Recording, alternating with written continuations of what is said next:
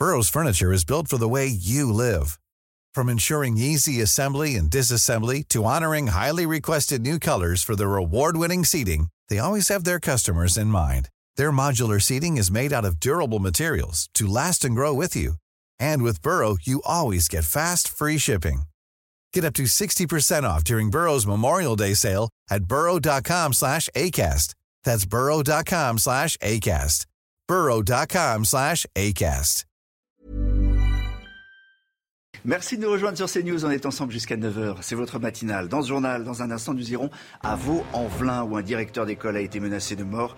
Son école est sous surveillance policière. Le maire de la ville, que vous entendrez, accuse les dealers d'une cité voisine.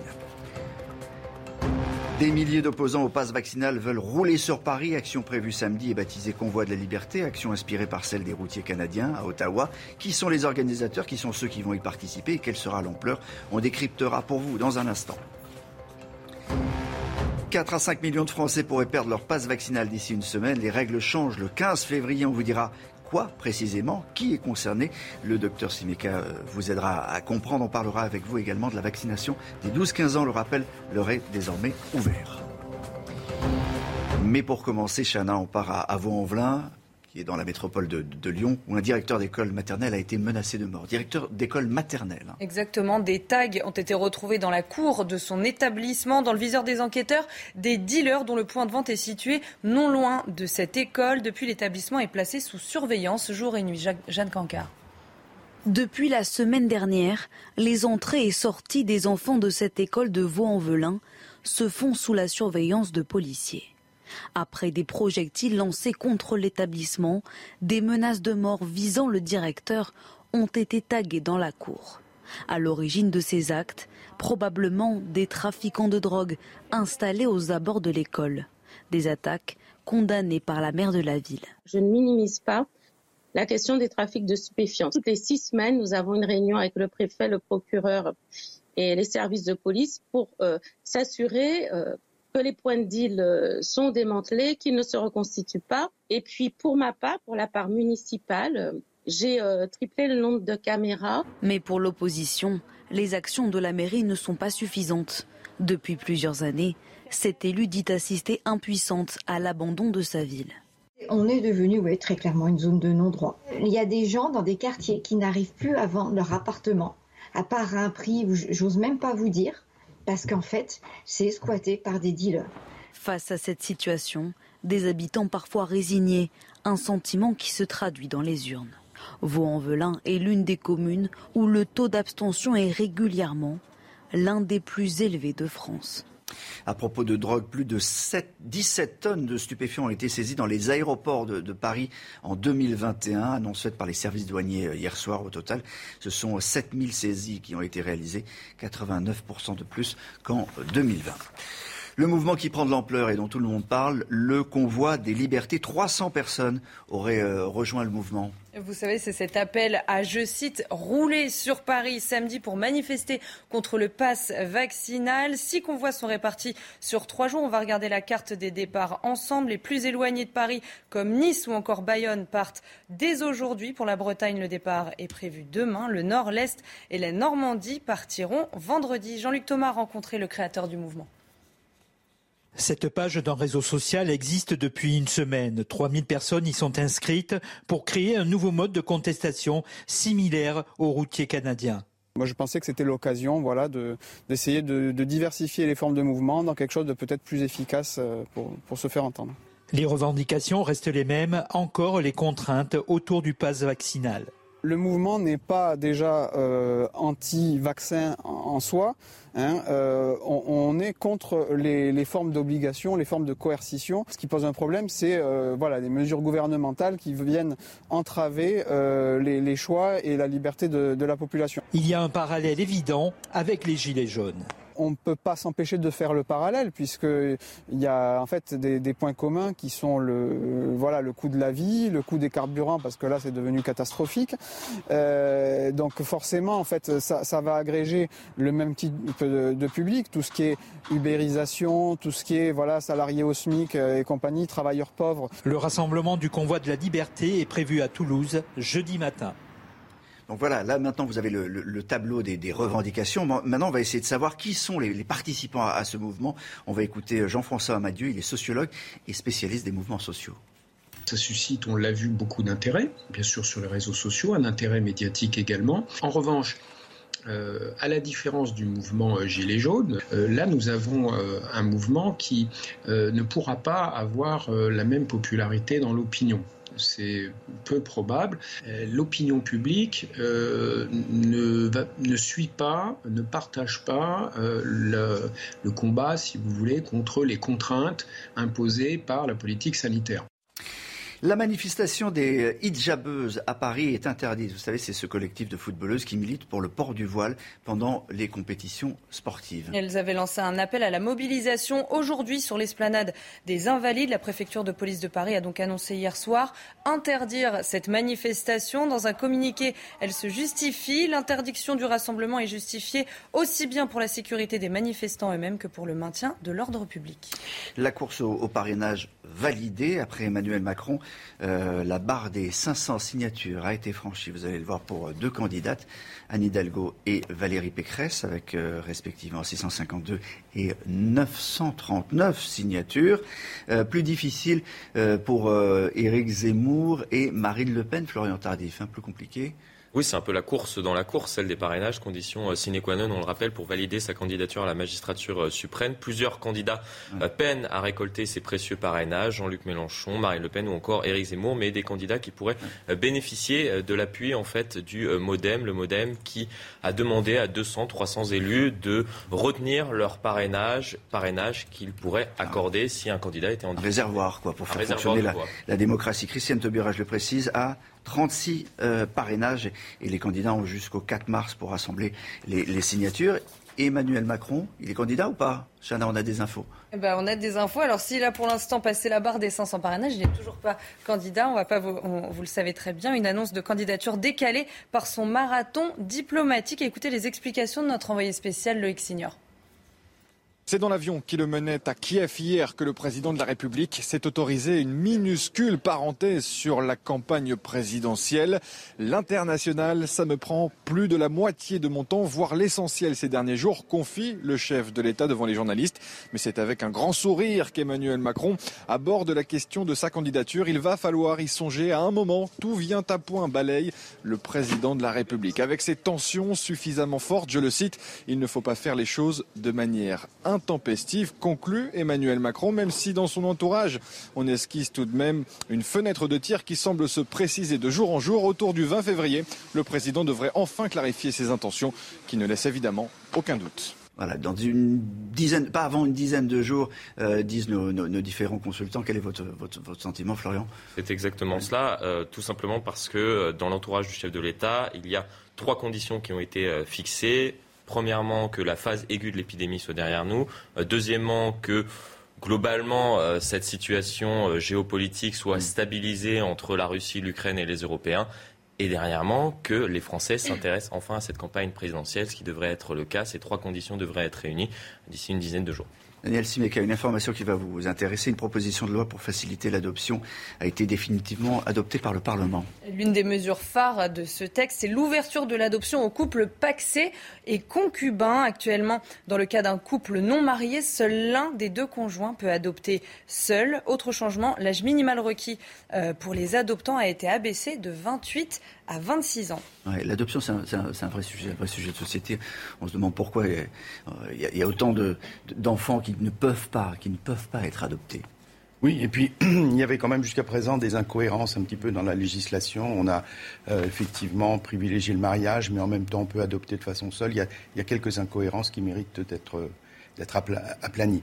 C'est ce que font les, députés en ce moment. L'État a-t-il sa part de responsabilité dans, le scandale des, des EHPAD Débat euh, qui s'est ouvert après la publication, vous le savez, d'un livre. Selon l'opposition, il n'aurait pas suffisamment contrôlé ces établissements. Résultat, les débats étaient assez tendus hier à l'Assemblée nationale. Tous les détails avec Kinson. Dans l'hémicycle, la responsabilité de l'État est à nouveau pointée du doigt. Le président Macron est bouleversé et choqué par les révélations sur Orpea. Depuis le début de ce quinquennat, il n'y a pas un jour sans que l'on reçoive des alertes sur ce qui se passe dans nos EHPAD. La réponse d'Olivier Véran Le renforcement des contrôles inopinés dans les EHPAD, partout en France. Mais pour l'opposition, le mal est fait. Audition à l'Assemblée nationale, le DG d'Orpea nous a donné le nombre de contrôles dans ces établissements. 49 en 2019, 18 en 2020, 10 en 2021. Il n'y a aucune consigne de réduction des contrôles, vous l'imaginez bien. En revanche, il y a eu la crise sanitaire qui, en 2021 et en 2020, oui, a impacté le fonctionnement. Revalorisation des salaires, 40 000 recrutements supplémentaires dans les EHPAD. Le gouvernement promet un changement de perspective.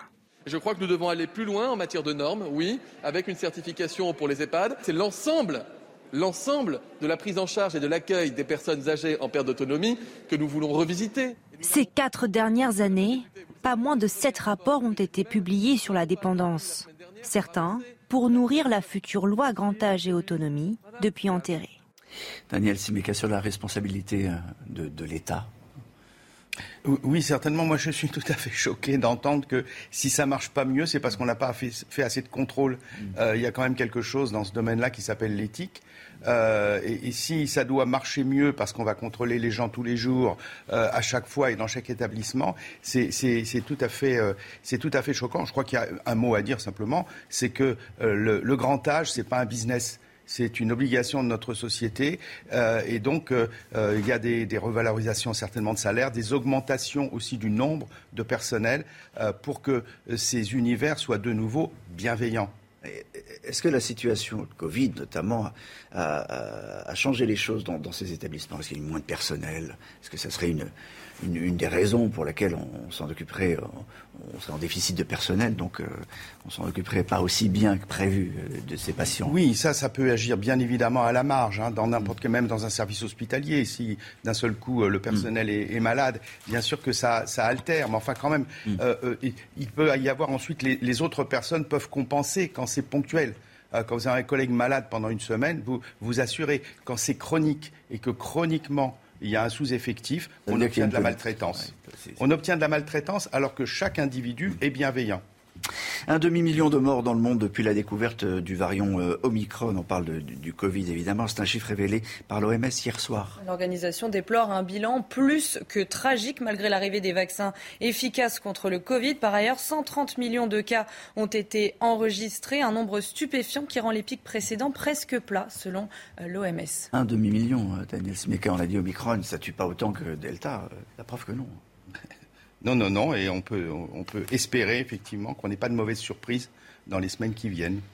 C'est-à-dire avec, avec d'autres variants ou avec euh, un comportement euh, différent de, de, ce, de cet Omicron euh, bienvenu, si je puis dire.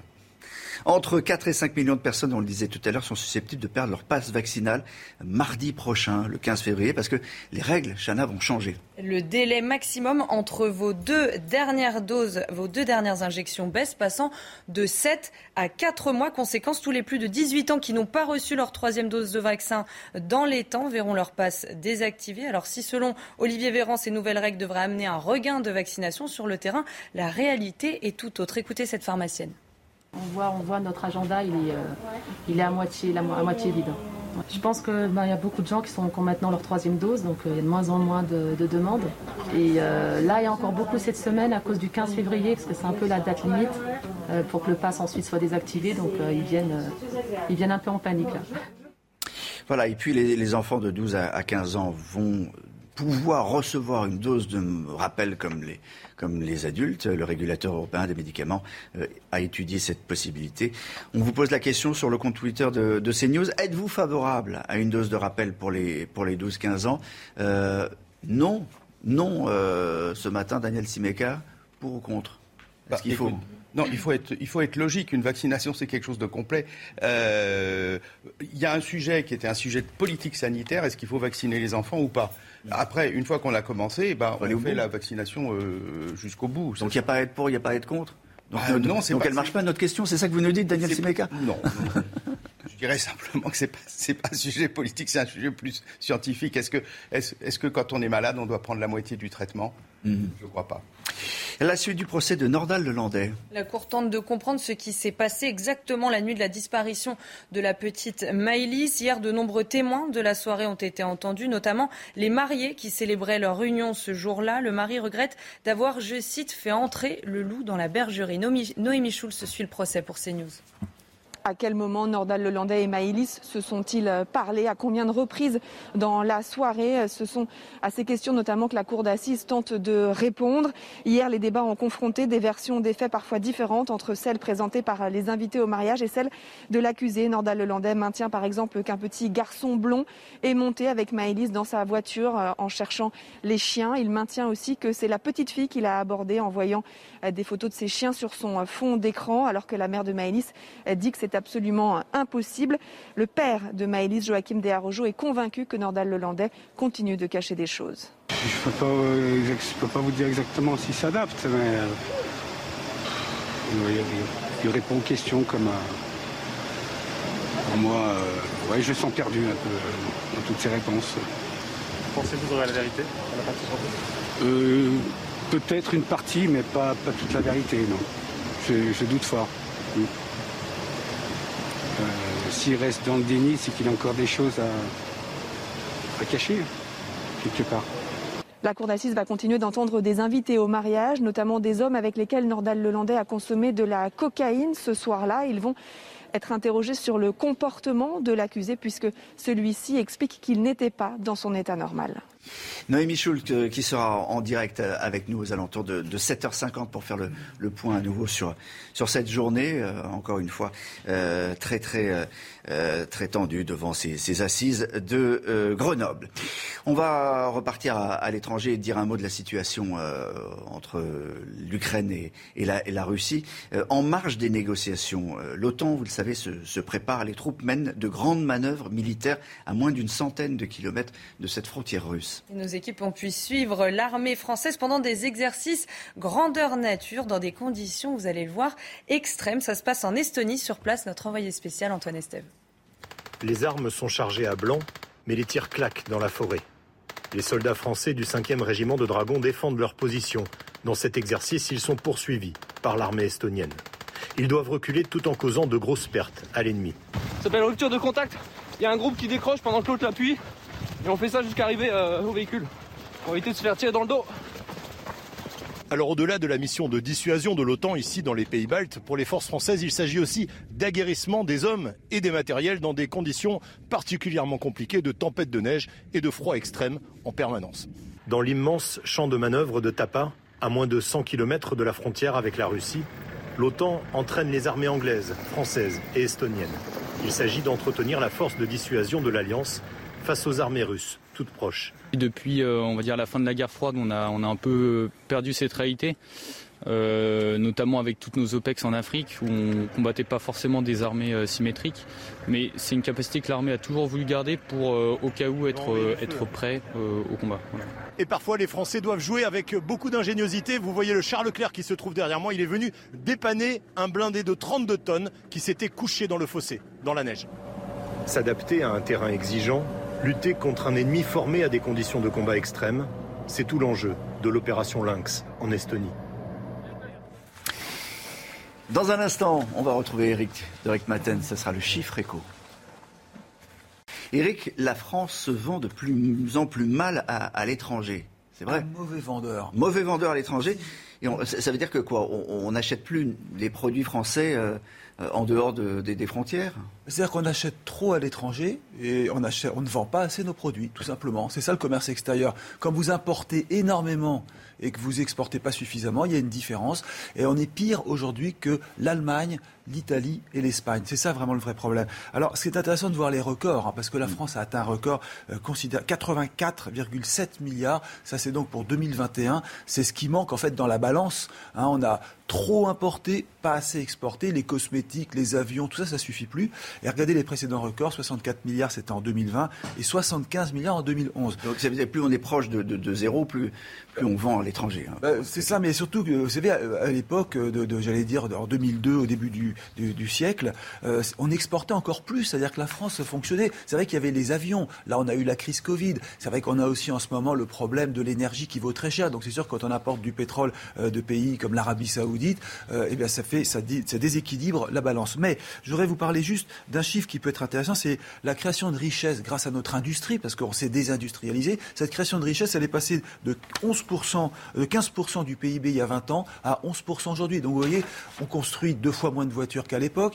On, a beaucoup d'étrangers, enfin j'allais dire beaucoup d'emplois à l'étranger. Ça c'est vrai, il faut le préciser. Désormais, les multinationales n'hésitent plus à employer beaucoup de monde à l'étranger, donc elles font fabriquer en Turquie, en Hongrie, même en Espagne les voitures. Voilà, c'est ça qui a déséquilibré aussi la balance commerciale. Et le plus inquiétant, c'est qu'il faudrait 10 ans, a dit Bruno Le Maire, le ministre de l'économie, pour remonter la pente. Donc vous voyez, en fait, ce sont des mauvais choix qui ont été faits. On a peut-être trop misé sur le tourisme, trop sur les services, et on a oublié que l'industrie, c'est ça qui génère de la valeur ajoutée. Euh, quand vous avez, par exemple, de l'argent euh, en économie, des économies, hein, c'est le cas avec la crise Covid, on a fait beaucoup d'épargne, eh bien, on préfère acheter des produits comme de l'électroménager ou, de, euh, par exemple, de l'électronique qui est importée. Et ça, ça déséquilibre la balance commerciale. Merci, Eric. Merci d'être avec nous. Il est 6h20 sur CNews. Tout à l'heure, nous irons euh, à Vaux-en-Velin vous le disiez, un directeur d'école a été menacé de mort. Son école euh, est sous surveillance policière. La maire de, la ville accuse les dealers d'une cité voisine. Restez avec nous. On dira un mot de sport également.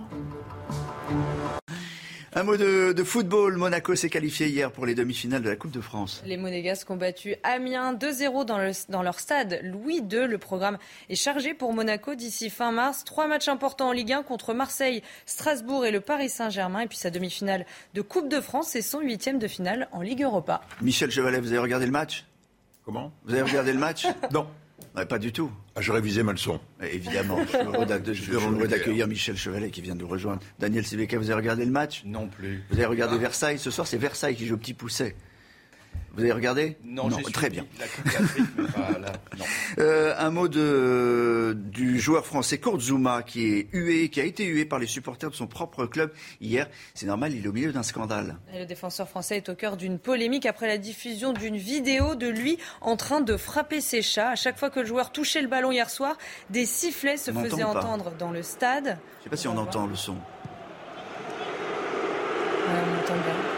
En de cette affaire, West Ham s'est imposé 1-0 face à Watford. à la limite, là, le résultat est, peu important, mais c'est vrai que la, vidéo, on ne va pas vous la montrer. Euh, de toute façon, c'est euh, un journal qui s'appelle Le Sun qui l'a récupéré, est abominable. Merci, Chana. Euh, Bientôt 6h30 sur CNews à suivre la météo des neiges et puis la météo d'Alexandra Blanc. Tout court, la météo tout court.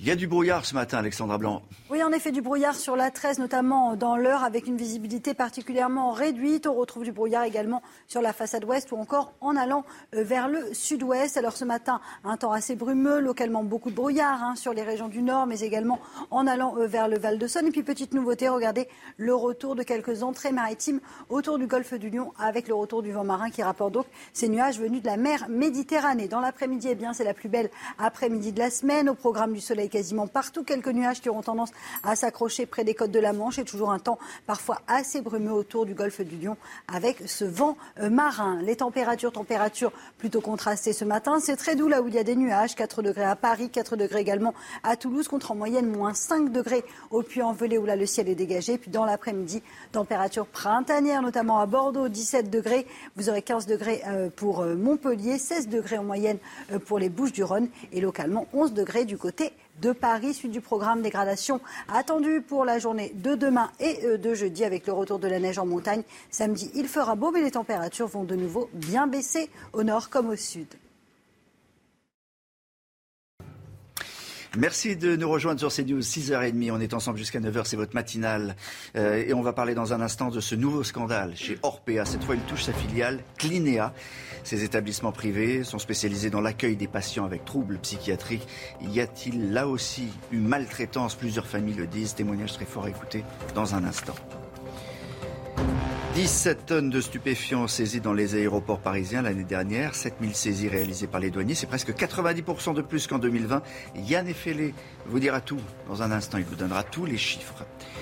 Le régulateur européen des médicaments étudie la possibilité d'une dose de rappel pour les enfants de 12 à 15 ans. Est-il raisonnable de proposer un rappel pour euh, cette tranche d'âge? On posera la question à Daniel Simeka, même s'il a déjà répondu il y a, quelques minutes, mais peut-être que vous n'étiez pas là. On vous posera surtout la question sur euh, le compte Twitter de, de CNews. La France risque-t-elle la pénurie d'électricité? EDF annonce l'arrêt de trois réacteurs nucléaires supplémentaires pour cause de corrosion. 5 sur 56 sont déjà à l'arrêt. Quels sont les risques? Quel est l'état réel du parc nucléaire français? Michel Chevalet a toutes les réponses. Salut Michel. Nouveau scandale qui touche donc Orpea, sa branche de soins de suite et de soins psychiatriques Clinéa est également mise en cause pour maltraitance. Vous allez le voir, les témoignages sont accablants. Récit signé Vincent Fandège. Clinéa, filiale du groupe Orpea déjà dans la tourmente, est à son tour au cœur de la polémique.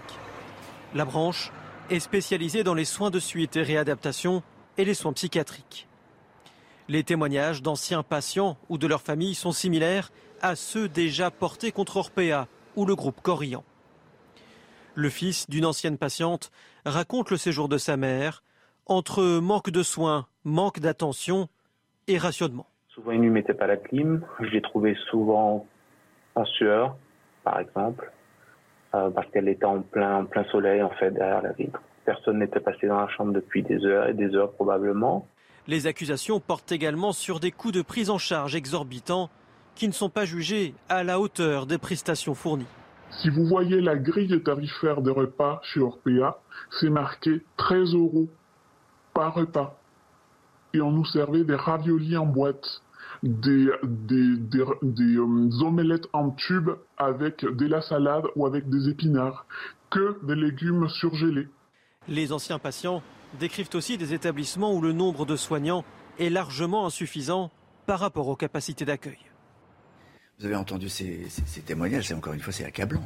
Ben oui, c'est accablant et c'est c'est une atmosphère, euh, comme je le disais tout à l'heure, de business et, et c'est absolument euh, pas acceptable s'agissant de publics particulièrement fragiles. Hein. On a dit souvent d'ailleurs, euh, l'hôpital psychiatrique a souvent été un petit peu mis en cause, où on disait que c'était parfois des zones de non-droit même. Et là, on voit bien que cette fragilité, à la fois la fragilité de l'âge, la fragilité psychiatrique, parfois les deux, rendent ces publics particulièrement vulnérables.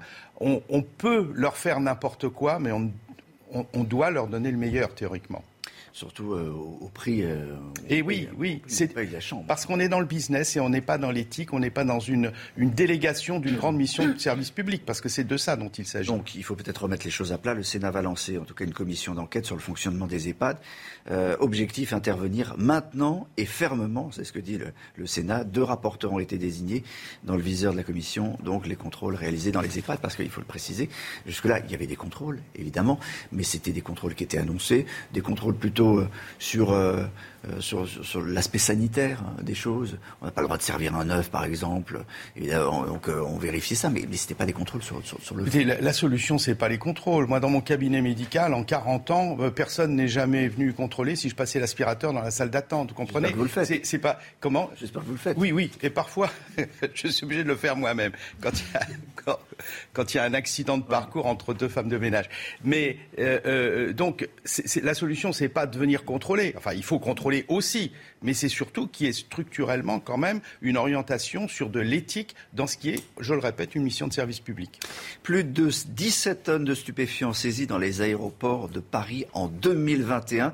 Annonce faite par euh, les services douaniers euh, hier soir. Euh, Yann Effelé, c'est un film, c'est un, un, chiffre très très important. C'est un chiffre en, en haut. C'est peut-être pas un record, mais, mais quand même ça représente beaucoup beaucoup de, de, de drogues saisies par les douanes. Oui, au total, ça représente plus de 7000 saisies en 2021. C'est plus hausse 89% par rapport à l'année dernière. Alors vous allez me dire, l'année dernière était une année particulière avec la suspension des vols. Mais si on prend l'année de référence avant la pandémie 2019, ça représente tout de même une augmentation de 64%. On parle là seulement des saisies par la douane dans les trois aéroports parisiens. autant dire que ça n'est qu'une simple fraction de ce qui est saisi sur les territoires. Et pourtant, les chiffres sont impressionnants. Plus de 17 tonnes de stupéfiants saisis sur le flux de voyageurs et dans le Cela représente une valeur de plus de 110 millions d'euros de stupéfiants. Dans le détail, 2 tonnes de cocaïne ont été saisies, 1,8 tonnes de cannabis et puis les volumes d'héroïne et de 4 sont aussi en augmentation. Merci Yann Effelé. Euh, un mouvement à présent qui euh, semble prendre de l'ampleur, c'est celui qu'on appelle, Chana, le convoi des libertés. 300 000 personnes ont rejoint ce mouvement. Vous savez, c'est ce mouvement qui appelle, je cite, à rouler sur Paris samedi pour manifester contre le pass vaccinal. Six convois sont répartis sur trois jours. On va regarder la carte des départs ensemble. Les plus éloignés de Paris, comme Nice ou encore Bayonne, partent dès aujourd'hui. Pour la Bretagne, le départ est prévu demain. Le Nord, l'Est et la Normandie partiront vendredi. Mais alors on se demande qui sont les participants euh, de ce mouvement. Je vous propose d'écouter l'analyse de Jean-François Amadieu. Il est sociologue et spécialiste des mouvements sociaux c'est à nouveau un mouvement où il y a euh, beaucoup de sensibilités différentes, de proximités politiques euh, différentes. Euh, on va trouver quelques gilets jaunes, même s'il n'y a pas les figures historiques, mais qui peuvent être apolitiques. Ensuite, des animateurs ou des gens qui sont dans la mouvance anti-pass, voire anti-vax également. il est possible qu'il y ait également des, euh, des participants qui soient proches de la France insoumise. Et puis, euh, il y a ensuite euh, des je dirais, des animateurs ou, des participants qui peuvent être tout simplement des libertaires et, des anarchistes qui peuvent également participer. Donc voilà, enfin un ensemble assez, assez vaste finalement, un peu hétéroclite.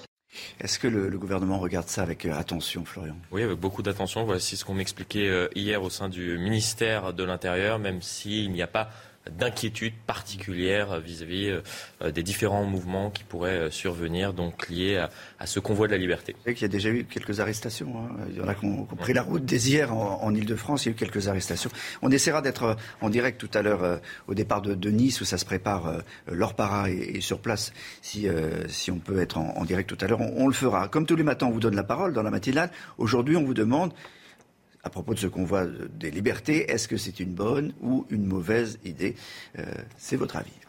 Emmerder les autres, non, c'est pas une bonne manière, ça c'est clair. Euh, mais euh, voilà, je pense qu'il y a toujours d'autres façons de le faire, mais peut-être que ces autres façons ne sont peut-être pas plus, euh, ne sont peut-être pas faciles, en tout cas, à faire, à mettre en œuvre. Moi, je suis contre cette façon de manifester, mais je me dis si personne les entend et si on continue à les considérer comme des pestiférés, je peux les comprendre. Moi, je suis vaccinée, hein, donc, euh, mais je les comprends. Et il faut admettre la différence dans un pays où on a la liberté. En France, on n'a pas du tout le, vaccin obligatoire, donc il n'y a aucune raison de faire une telle manifestation. Alors, euh, vous savez que tout ça est, parti d'un modèle qui est au, Canada, à Ottawa. Ça continue? Exactement. Le centre d'Ottawa est toujours euh, bloqué par les routiers. Une démonstration de force contre les mesures sanitaires qui durent depuis maintenant dix jours. Justin Trudeau a pris la parole pour demander aux routiers de mettre fin à ce blocus. Il dit, je cite, cette pandémie emmerde tous les Canadiens. Il a dit ça devant la Chambre des communes. Justin Trudeau. Justin Trudeau. Vous vous rendez compte? Le, le, chef, c'est pas évidemment, devant les, devant les, députés. Ça emmerde tous les Canadiens. À propos de, du Covid, un demi, hein un demi million de morts dans le monde depuis la découverte du variant Omicron. C'est un chiffre révélé par l'OMS hier soir. L'organisation déplore un bilan plus que tragique malgré l'arrivée des vaccins contre le Covid. Par ailleurs, 130 millions de cas ont été enregistrés, un nombre stupéfiant qui rend les pics précédents presque plats, selon l'OMS. Daniel Simeka, tous les jours, on voit qu'il y, a encore beaucoup de morts hein, en, France, euh, notamment. Il faut, il faut insister là-dessus parce que euh, c'est c'est pas le moins mortel des, variants. Alors, moi, j'ai toujours des difficultés avec ces chiffres-là. De toute façon, premièrement, il faut dire que Omicron, heureusement, est moins dangereux que le Delta, mais ça ne veut pas dire qu'il n'est pas dangereux du tout. D'autre part, on avait déjà une vraie difficulté pour savoir, dans le décompte des morts Covid, ceux qui étaient morts du Covid avec le Covid. Donc là, en plus, on rajoute les, les variants. Moi, j'aimerais bien savoir quelle est la méthodologie pour arriver à obtenir ce chiffre. Euh, hmm. c'est quand même, on est quand même dans quelque chose d'un peu flou. Et il faut, en tout cas, ce qui est sûr, Omicron, c'est pas, c'est pas un rhume non plus, même s'il est moins dangereux que le Delta. Un mot pour euh, les doses de rappel concernant les, 12-15 ans. Euh, vont-ils devoir recevoir une dose de rappel comme les adultes? En tout cas, le, régulateur européen des médicaments étudie cette possibilité. On vous pose la question sur le compte Twitter de, de CNews. Avez-vous favorable à une dose de rappel pour les 12 15 ans. Non, 86%. Euh, euh, Daniel Simeka, euh, on a débuté le schéma vaccinal. Est-ce qu'il faut aller jusqu'au bout? Parce que c'est ça la, la vraie Oui, oui, il, faut aller jusqu'au bout. Vous voyez, l'opinion, l'opinion majoritairement contre montre bien que depuis deux ans, et c'est vrai que l'exécutif ne nous a pas du tout aidés en cela, de séparer ce qui est le domaine du scientifique et le domaine des décisions politiques sanitaires. C'est normal qu'un gouvernement fasse des choix. Après, on approuve, on n'approuve pas, mais il fait des choix. Or là, ce n'est pas un sujet politique. Ce n'est pas un sujet politique, c'est un sujet juste scientifique. Ben, on a commencé une vaccination, ben, on l'a fini. Trois nouveaux réacteurs nucléaires sont à l'arrêt en France. Euh, on, va euh, s'interroger là-dessus avec Michel Chevalet. Euh, Emmanuel Macron, on le rappelle, est attendu demain à Belfort, je pars sous votre contrôle, Florian Tardif, pour présenter un grand projet de relance nucléaire. mais quand même trois trois, trois, réacteurs à l'arrêt pour cause de corrosion en plus. Et ça s'ajoute à, d'autres, Michel. Hein. Il n'y en a pas trois. Enfin, il y en a trois plus.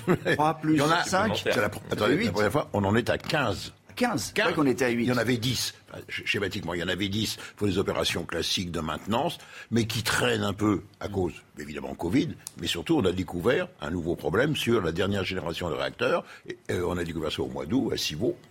C'est ce que l'on appelle corrosion, c'est-à-dire c'est des fissures sous contrainte, c'est-à-dire là où il y a des efforts, et sur un endroit tout de même assez sensible qui est le circuit de refroidissement de secours. Eh ben oui. C'est-à-dire, autrement dit, autrement dit, si le tuyau des pompiers est crevé, euh, ça, on ne peut pas éteindre le feu. Ben, mm. là, si, si, si, vous avez des fuites sur le circuit de secours, euh, vous ne pourrez pas refroidir les réacteurs. Voilà. Donc, c'est important. Donc, il y en a 15. C'est-à-dire que EDF perd 10% à peu près de, sa production. 10%, c'est quoi Ça nous remet 30 ans en arrière Voilà, exactement. Depuis, depuis 1990, on n'avait pas vu une, telle situation. Donc, c'est très tendu, très tendu. Mais c'est pas catastrophique. On va pas manquer d'électricité. Eh ben voilà. Alors, la oui ou non Alors, la, réponse, Michel, c'est la, seule question qu'on se pose. Alexandra Blanc, va-t-il y avoir une vague de froid? Fort heureusement, on va y échapper. Il y a de grandes chances qu'on échappe. C'est à partir du 15 février qu'à que tout se joue. Ben oui, c'est la météo. Si on avait une vague de froid, c'est-à-dire une forte demande de courant, on ne pourrait pas faire face. Il faudrait importer massivement. Et ça coûte de plus en plus cher. Et donc, fort heureusement, il fait plus doux que la normale. Et donc ça nous sauve. Il y a moins de consommation d'énergie, et évidemment pour le chauffage électrique. Donc c'est la météo qui sauve EDF. Moi, je pensais que notre, notre parc nucléaire était au top, vraiment euh, ce qui se faisait de, de, mieux. Alors, euh, on s'aperçoit que Emmanuel Macron va lancer un nouveau euh, chantier nucléaire.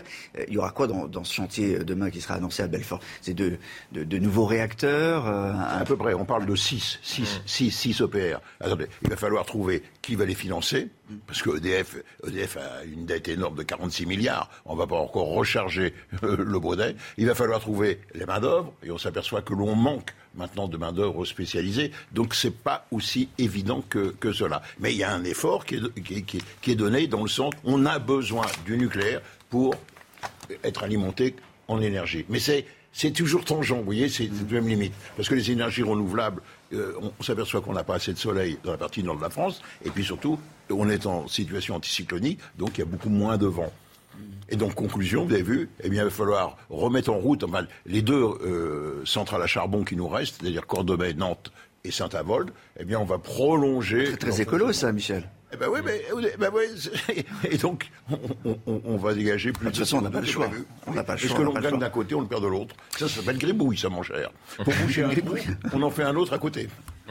Je voulais terminer juste par cette information, elle est importante. Des respirateurs potentiellement cancéreux inquiètent euh, en, France. Euh, ce sont des appareils Philips. Combien, euh, Chana? 370 000 seraient euh, d'effectuer. Il s'agit d'appareils respiratoires contre l'apnée euh, du sommeil. Le gendarme du médicament hausse le ton. Il demande au groupe Philips de remplacer très vite ces machines. À ce jour, seulement 7% des appareils ont été changés. Daniel Simeka, c'est quoi exactement ces, appareils? Eh ben, Ce n'est pas une bonne nouvelle parce qu'on sait bien que les gens qui font des apnées du sommeil ont, cette espèce d'appareillage qui crée une pression positive au moment où ils se mettent en, apnée. Si le filtre en lui-même, euh, qui filtre l'air et, contient des substances cancérigènes, c'est pas terrible. On passe du risque de bronchite chronique et d'asthme aggravé à un risque de cancer. C'est pas terrible.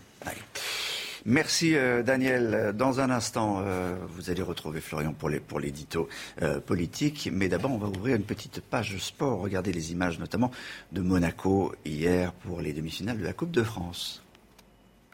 Alors, on commence en fait par les, Jeux Olympiques, euh, Chana. Euh, avec euh, l'américaine Michaela Schifrin. Match de la nuit. Exactement. C'était l'immense favorite de l'épreuve du slalom et elle a été éliminée dès la première manche. La skieuse de 26 ans a été disqualifiée, a été déséquilibrée après quatre portes passées. Elle a commis une faute éliminatoire. Michaela Schifrin est donc déjà sortie prématurément de l'épreuve du géant lundi. Il, reste, il lui restera l'épreuve du Super G vendredi, la descente et le combiné pour sauver ces JO. Et tout à l'heure, on fera le point sur les médailles françaises. Bien sûr.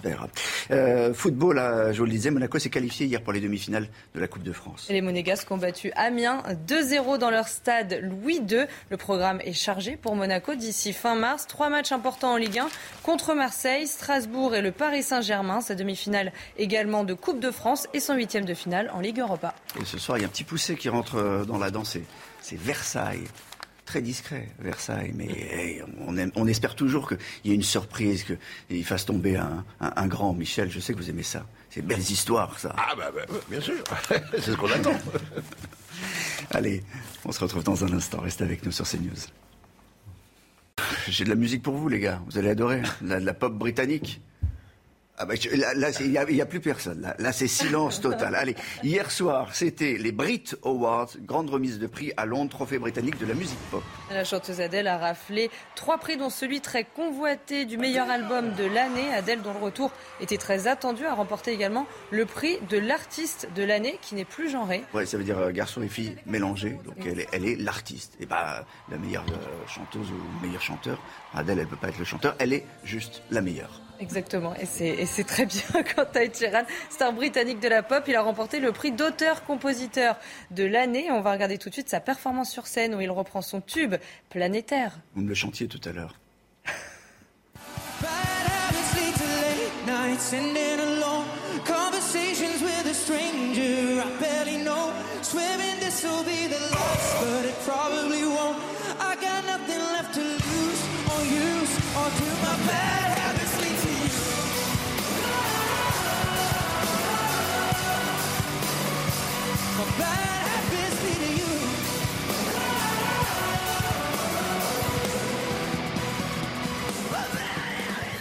Et ça, c'est, du spectacle, hein, Michel Chevalet. Ah c'est pas de la rigolade, là. Hein, il y, a, du, danseur en, l'air, etc. C'est plus de mon âge, si vous voulez. comment ça Moi, c'est Yves Torner. oh là là Allez, on, va se quitter là, je vous le dis tout de suite. Dans un instant, ça sera l'édito politique de Florian Tardif et on reviendra sur la future politique nucléaire du président Macron. Ça sera annoncé demain à Belfort.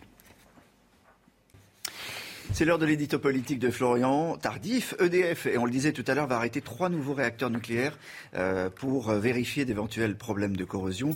Une nouvelle qui euh, va relancer forcément le débat autour de, de ce qu'on appelle le mix énergétique. Oui, nucléaire, attention, dossier radioactif. Voici ce qu'on pourrait mettre en en-tête dans ce sujet. L'objet de vifs débats entre les candidats à la présidentielle au fil des semaines. Il est même devenu un marqueur fort de cette campagne avec une ligne de fracture très importante entre les pros, les anti, on pourrait même dire entre les aspirants aspirant à la magistrature suprême à gauche de l'échiquier politique et se placer à droite, à l'exception euh, du candidat communiste Fabien Roussel, même le candidat euh, putatif Emmanuel Macron, qui n'a eu de cesse de souffler le chaud et le froid sur l'énergie nucléaire tout au long de son mandat, a fini par se positionner en faveur du nucléaire au sein euh, du mix énergétique français. Vous dites que c'est un point négatif pour Emmanuel Macron, mais également pour les autres candidats à l'élection.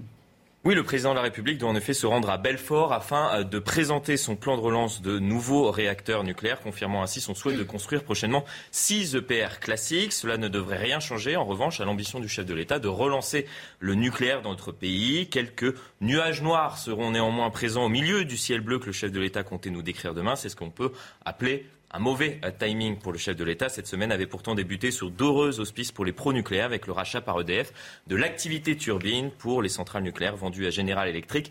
Une vente officialisée par un certain Emmanuel Macron, alors ministre de l'économie, opération qui lui avait souvent été reprochée par une partie euh, de la gauche et de la droite à l'époque. Ce retour dans le giron français constituait donc une manière d'effacer cette vente que le chef de l'État avait lui-même signée, de montrer que le nucléaire était un instrument de souveraineté pour notre pays, de souveraineté énergétique. Cette annonce intervient donc à un mauvais moment pour le chef de l'État et donne des arguments aux anti-nucléaires pour montrer les failles de notre système actuel, comme Jean-Luc Mélenchon, qui s'est empressé, bien évidemment, d'utiliser cette annonce pour appuyer son désir de sortir du nucléaire. Vous le disiez à l'instant, c'est un point négatif pour Emmanuel Macron, mais également, oui, effectivement, pour les autres candidats à l'élection présidentielle.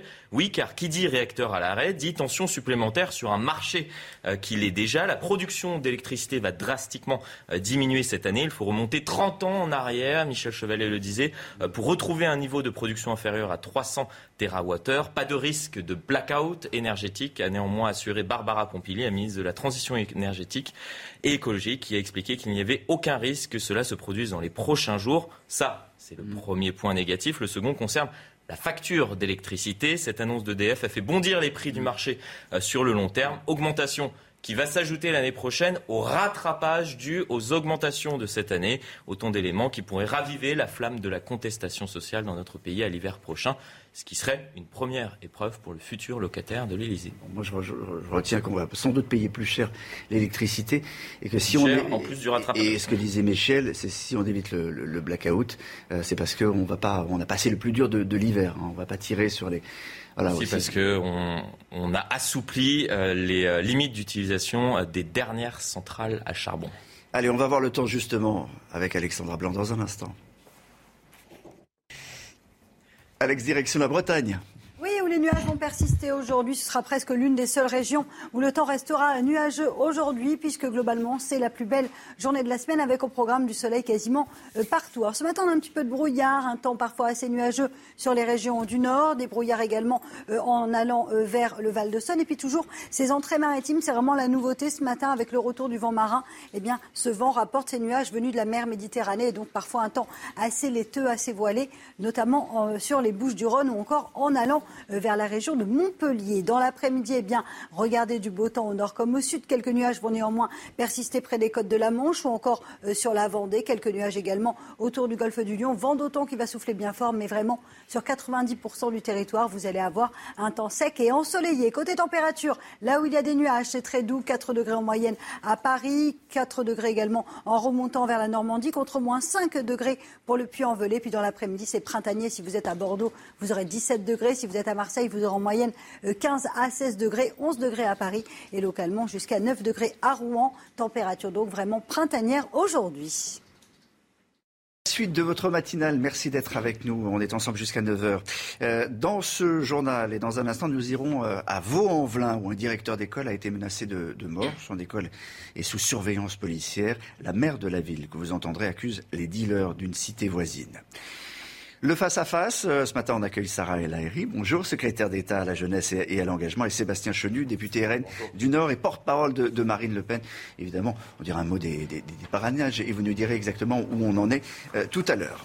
Mais on commence euh, par prendre la direction de Vaux-en-Velin qui est dans la métropole de Lyon, où un directeur d'école maternelle a été menacé de mort, Chana. Des tags ont été retrouvés dans la cour de son établissement, dans le viseur des enquêteurs, des dealers dont le point de vente est situé non loin de cette école. Depuis, l'établissement est placé sous, sous surveillance jour et nuit. Jeanne Cancard. Depuis la semaine dernière, les entrées et sorties des enfants de cette école de Vaux-en-Velin se font sous la surveillance de policiers. Après des projectiles lancés contre l'établissement, des menaces de mort visant le directeur ont été taguées dans la cour. À l'origine de ces actes, probablement des trafiquants de drogue installés aux abords de l'école. Des attaques condamnées par la maire de la ville. Je ne minimise pas la question des trafics de stupéfiants. Toutes les six semaines, nous avons une réunion avec le préfet, le procureur et les services de police pour s'assurer que les points de deal sont démantelés, qu'ils ne se reconstituent pas. Et puis pour ma part, pour la part municipale, j'ai triplé le nombre de caméras. Mais pour l'opposition, les actions de la mairie ne sont pas suffisantes. Depuis plusieurs années, cette élue dit assister impuissante à l'abandon de sa ville. On est devenu oui, très clairement une zone de non-droit. Il y a des gens dans des quartiers qui n'arrivent plus à vendre leur appartement, à part un prix, j'ose même pas vous dire, parce qu'en fait, c'est squatté par des dealers. Face à cette situation, des habitants parfois résignés, un sentiment qui se traduit dans les urnes. Vaux-en-Velin est l'une des communes où le taux d'abstention est régulièrement l'un des plus élevés de France. C'est un mouvement de colère qui prend de l'ampleur, euh, qui a déjà été baptisé ou qui s'est baptisé le convoi des libertés. 300 000 personnes l'ont rejoint. Vous savez, c'est ce mouvement qui appelle, je cite, à rouler sur Paris euh, samedi pour manifester contre le pass vaccinal. Six convois sont répartis sur trois jours. On va regarder ensemble la carte des départs. Les plus éloignés de Paris, comme Nice ou encore Bayonne, partent dès aujourd'hui. Pour la Bretagne, le départ est prévu demain. Le Nord, l'Est et la Normandie partiront vendredi. Alors, est-ce que ce mouvement va être suivi Je vous propose d'écouter l'analyse de Jean-François Amadieu. Il est sociologue et spécialiste des mouvements sociaux c'est à nouveau un mouvement où il y a euh, beaucoup de sensibilités différentes, de proximités politiques euh, différentes. Euh, on va trouver quelques gilets jaunes, même s'il n'y a pas les figures historiques, mais qui peuvent être apolitiques. Ensuite, des animateurs ou des gens qui sont dans la mouvance anti-pass, voire anti-vax également. il est possible qu'il y ait également des, euh, participants qui soient proches de la France insoumise. Euh, Sarah El et Sébastien Chenu, je pose la question, ça peut prendre cette histoire de, convoi de, de, la liberté Sébastien Chenu? Écoutez, euh, oui, ça peut prendre parce qu'en fait, ça dit quelque chose de l'état de notre pays. En réalité, si ce convoi de la liberté existe, qui est la transposition de ce qui se fait au Canada, c'est pour, à mon avis, deux raisons assez simples à comprendre. un certain nombre de Français euh, un grand nombre de Français vivent très mal les restrictions de liberté injustifiées, injustifiables, euh, imposées par le gouvernement dans le cadre du Covid. Et puis, même chose que les Gilets jaunes, le pouvoir d'achat. Enfin, euh, aujourd'hui, hier plutôt, moi j'ai fait le plein, 1,78 à la pompe en, gasoil. Je veux dire, il y a un moment où les problèmes n'étant pas solutionnés, les Français cherchent des voies pour s'exprimer, cherchent des voies pour exprimer leurs difficultés à vivre depuis l'arrivée d'Emmanuel Macron. Monsieur le député, ce qui est certain, c'est que faut pas euh, transposer le convoi, des libertés ou convoi de la liberté euh, aux États-Unis, c'est parce qu'il y a une obligation vaccinale. Mmh. Qu'est-ce qu'a fait le gouvernement et qu'est-ce qu'a voulu et souhaité le président de la République depuis le début de cette crise sanitaire? Protéger les Français, en leur donnant la liberté effectivement de se faire vacciner ou pas. Et en disant aussi que le passe vaccinal, oui, il permet en réalité de, se protéger soi, de protéger les autres. Mais en restreignant les libertés, puisque sans passe, vous n'allez pas au mais vous avez la liberté, pas au restaurant, enfin on rappelle, vous n'allez pas dans les bars, etc. Vous avez la liberté de le faire ou pas. Et ça, finalement, ça revient à la responsabilité individuelle. Mais à aucun moment, nous avons posé une obligation vaccinale. Olivier Véran a parlé de oh. d'obligation vaccinale déguisée. Vous savez, moi j'ai une seule réalité, et c'est ce que je pose. Est-ce que, oui ou non, on a protégé les Français? Est-ce que oui ou non, ce vaccin a, protégé des vies? Est-ce que oui ou non, aujourd'hui, nous avons fermé les écoles? Est-ce que oui ou non, est-ce que oui ou non, par rapport à la. Est-ce que oui ou non, il y a des gens qui sont en colère encore aujourd'hui Bien sûr, monsieur. Est-ce que oui ou non, il y a des gens qui vont aller dans, participer à ce qu'on voit des, des, des, libertés? Oui, donc. Euh, Sûrement, certainement même. Mais j'ai envie de vous dire quelque chose. Au bout de quasiment deux ans de Covid, il n'y a pas de solution un peu miracle, il n'y a qu'à Faucon. Ce qui est certain, c'est qu'il y a une fatigue, parce que ce Covid, il a bousculé nos vies. Mais quel a été le cap et, le truc hyper basique, la boussole du gouvernement, ça a été quoi? Et de l'équipe gouvernementale, ça a été quoi? Protéger la vie des Français, de protéger euh, l'entreprise, de protéger les enfants, de protéger l'hôpital. Et à aucun moment, aucun moment, il y a eu l'idée de d'embêter les Français. J'entends, j'entends, mais s'il y a 300 000 personnes qui demain arrivent ou samedi arrivent sur Paris, euh, il faudra avoir une autre analyse. Oui, mais juste quand j'entends, quand j'entends euh, euh, Sarah El Haïry dire à aucun moment on a voulu embêter les Français. Bah si un peu, même le président de la République qui nous disait qu'il voulait emmerder les non vaccinés. Donc l'idée d'embêter les Français, de les contraindre, de les pousser, quitte à restreindre leurs activités, leurs libertés, leur vie sociale, a été a été en tous les cas euh, quelque chose qui a été très mal vécu par les Français. Ils ont vu leur liberté euh, être restreinte. Et vous ne pouvez pas le nier. Et puis, en parallèle, il y a le pouvoir d'achat. C'est l'accumulation de tout ça. En fait, ce convoi de la liberté, c'est une forme euh, d'expression. C'est ça qu'il faut comprendre. C'est une forme d'expression des Français qui n'arrivent plus à s'en sortir et qui ont vu finalement leur vie sociale et leur vie économique et financière. Euh, moi, moi, pour le coup, j'irai pas, pas jusque-là juste pour, sur un point, euh, Monsieur Chenu. Situation sanitaire, ok, grave. Aujourd'hui, qu'est-ce qu'on voit concrètement? Est-ce qu'on a, euh, est-ce qu'on a l'hécatombe euh, des emplois? Non. Est-ce qu'il y a des milliers, des milliers, des millions de personnes au chômage? La réponse est non. Et est-ce que ça a été facile cette période? Non. Est-ce qu'on aurait pu mieux, faire des choses? Certainement. Cette crise, elle a bousculé absolument tout le monde. Mais j'ai jamais aimé quand on va chercher euh, des modèles qui ne sont pas de chez nous, qui viennent de l'autre bout des États-Unis, pour dire que c'est la même réalité. C'est pas ça le sujet. C'est pas l'importation d'un modèle. Vous savez ce que disait le psychanalyste Lacan. La réalité, c'est un coup de poing dans la figure. Et vous êtes en train de vous prendre un coup de poing dans la figure, qui est la réalité de la vie des Français. Et en fait, vous comprenez pas. Vous dites ah bon, on a tout bien fait, on a bricolé ici, Chenu, pas on a donné cela un chèque. Et en fait, vous, vous prenez la réalité en face parce que vous passez à côté de la vie des Français. Et c'est terrible pour un gouvernement de passer à côté de la vie des Français. Monsieur le député, la vie des Français aujourd'hui, c'est quoi? C'est pouvoir finir la fin de mois, c'est pouvoir répondre à la hausse qui explose aujourd'hui euh, de l'énergie, de l'électricité. On en parlait il y a quelques instants. C'est pouvoir faire euh, son plein. C'est d'avoir un travail digne qui puisse payer dignement. Eh bien, c'est faux, monsieur, monsieur le député. Bah, il y a des enjeux. Non, il y a des enjeux aujourd'hui Vos moyennes, vos chiffres, vos pourcentages, mais vous vous rendez compte entre l'ubérisation de la société, c'est-à-dire des gens qui ont des, des petits boulots, euh, des boulots à moitié, qui essayent de faire deux boulots, le, les, les, carburants euh, qui augmentent, les libertés qui sont restreintes. Est-ce que vous croyez que les Français se disent, sous Emmanuel Macron, qu'est-ce qu'on a mieux vécu? Non, ils se disent, ma vie est moins bien, va moins bien. Parce qu'il n'y a pas eu, je vais vous dire pourquoi. En réalité, vous n'avez fait aucune réforme structurelle. C'est-à-dire qu'en fait, vous n'avez pas cherché à solutionner les problèmes. Vous avez posé des petits pansements député, ici et là, à un moment ou à un autre. et aujourd'hui, ça, vous revient en boomerang. Monsieur le député, dites ça aux 4 millions de jeunes qui ont bénéficié du plan à jeunes, une solution, qui n'ont pas été, qui n'ont pas été euh, virés parce que le dernier arrivé, c'est souvent le premier qui part. Dites ça à toutes les mamans qui sont divorcées et qui aujourd'hui euh, ont une pension alimentaire protégée par l'État parce que, parfois ça galère, mais parce que c'est parce que c'est la galère entre les familles.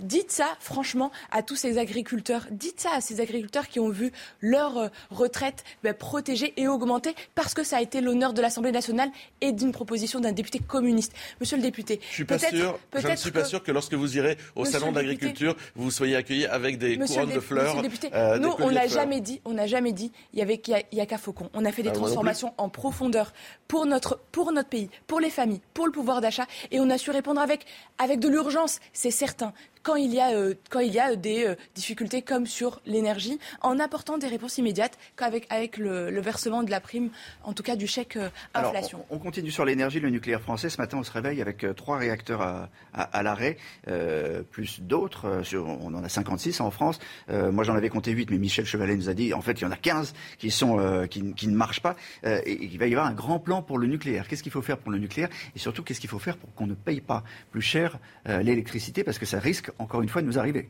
Il faut sortir des dogmes, il faut sortir des idéologies.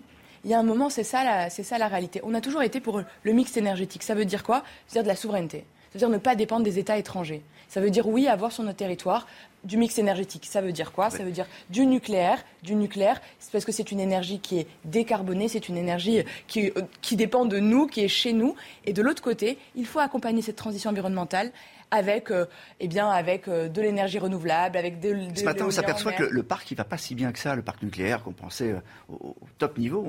On, s'aperçoit que bon, il y, a pas mal de, choses qui, ne vont pas et on est même obligé d'acheter de l'électricité ailleurs on le fait encore, bien sûr. Et c'est là où il faut sortir un peu de, des lorgnières et dire, bah, vous savez quoi, on enlève tout. Aujourd'hui, ce qu'on voit, c'est que dans le débat dans le débat politique, il y en a qui sont pro, il y en a qui sont contre. En fait, il faut sortir de, de ces batailles de chicanerie. Il y a deux choses. Aujourd'hui, le mix énergétique, permet quoi? De ne pas payer une électricité, de la voir augmenter, augmenter, de ne jamais rien tenir. Aujourd'hui, elle augmente déjà beaucoup trop. Et c'est pour ça qu'on a mis en place un bouclier tarifaire pour protéger le portefeuille des Français. Ça, c'est le premier point. Et le deuxième point, c'est quand même de protéger, de transformer notre, finalement notre manière de produire pour ne pas dépendre ni des pays étrangers et encore moins, encore moins, euh, du prix des hydrocarbures. Vous voyez, on dit souvent, euh, mais finalement, la politique, à quoi ça sert? Euh, Ça change pas ma vie, etc. Bah là, on a typiquement euh, l'exemple de politiques qui n'ont pas été menées, de choix politiques qui n'ont pas été faits, ou de renoncements qui ont été opérés par ce gouvernement et qui ont des conséquences très concrètes dans la vie des Français. Moi, dans ma circonscription, une entreprise à Tri-Saint-Léger, LME, une aciérie. Elle est obligée de voir sa production ralentie parce que l'électricité augmente tellement que la production est ralentie aujourd'hui. Donc ça a des conséquences dans la vie concrète des Français. L'augmentation de l'électricité, EDF l'a dit, hein, ce sera plus 7% en 2023. Et vous le savez d'ailleurs. Et vous savez que l'électricité va encore augmenter. Et vous savez que si Emmanuel Macron euh, était réélu, eh bien l'électricité immédiatement après augmenterait parce qu'en réalité, votre modèle et vos choix, à mon avis, il y en a trois que vous avez ratés, une absence, totale d'investissement euh, à, long terme euh, dans les EPR, dans, notre modèle énergétique. Flamanville, un retard considérable, et puis la fermeture de Fessenheim. Enfin, vous avez fait des choix. C'est vous qui choisissez d'arrêter Fessenheim. Il y a des réponses, très, rapides parce que je vous très concrètes. À mon avis, vous avez raté le tournant, le tournant énergétique, et dans la vie concrète des Français, ça a des conséquences incroyables. Réponse très rapide. Investissement massif, ligne claire, c'est-à-dire oui le mixte, et oui on accompagne en réalité les besoins de notre pays. On fait l'état des lieux, on n'a aucune lorgnière sur le sujet rien, juste la réalité et juste une souveraineté claire claire, claire et claire. On termine par les parrainages. Euh, il nous reste euh, moins de deux minutes. 5086 validés par le Conseil constitutionnel. Parrainage ORN 139, c'est ça? Oui, enfin, vous savez, ça arrive deux fois par semaine, c'est validé. On est à peu près aujourd'hui, je pense, sur 430 euh, parrainages.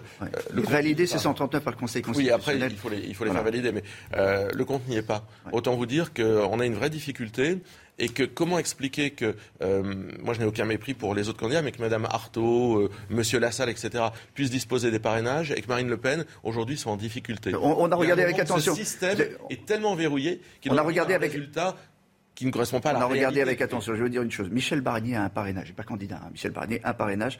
Euh, Arnaud Chiche, anesthésiste quatre parrainages. Mariko, un parrainage. Mariko, elle est connue pour être la première femme transgenre élue maire en France en, 2020.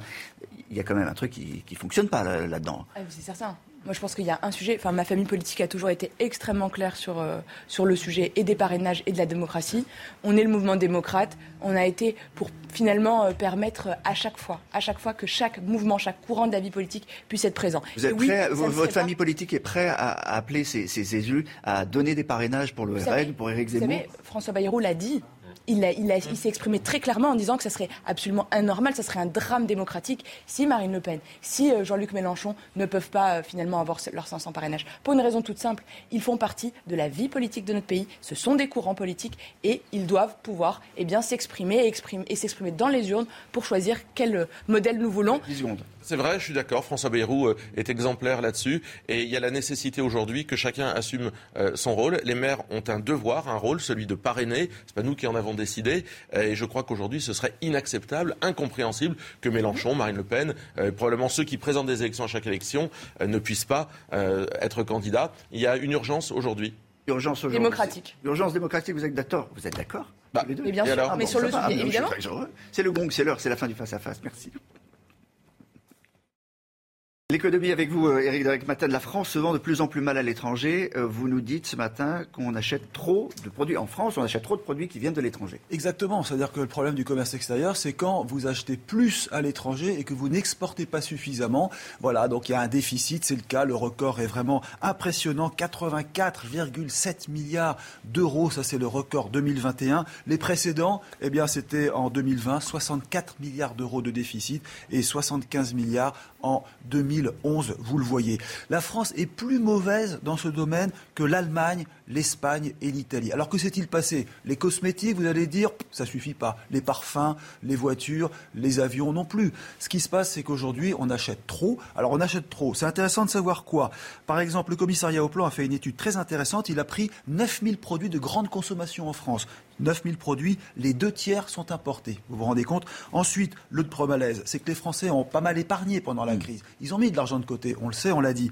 L'ennui, c'est quand ils achètent de l'électronique ou de l'électroménager, ça vient d'où D'Asie. Ça déséquilibre le commerce extérieur. Si vous regardez les exportations mondiales, le Made in France a chuté de 60% en 30 ans. Et il faut remonter à l'époque de Jacques Chirac, 2002, pour voir une époque où on continuait encore d'exporter plus qu'on importait avec un excédent à l'époque de 12 milliards. Voilà le problème. Alors, l'automobile, tout le monde le dit. Aujourd'hui, c'est une grosse erreur des industriels. Il faut reconnaître que là, on a trop délocalisé. Et aujourd'hui, vous avez une production automobile française divisée par deux par rapport à la grande époque. On en paye les pots cassés. Je termine par un point. Le Covid a montré que la France était très fragile, qu'elle est dépendante des autres pays. C'est ça l'ennui. On n'est pas, pas armé face à la crise qui est survenue sans s'en rendre compte. Il a fallu attendre une épidémie sanitaire pour se rendre compte qu'on était vraiment pieds et mains liés à l'Asie, qu'on dépend d'eux, on n'exporte plus suffisamment. Bruno Le Maire le reconnaît aujourd'hui.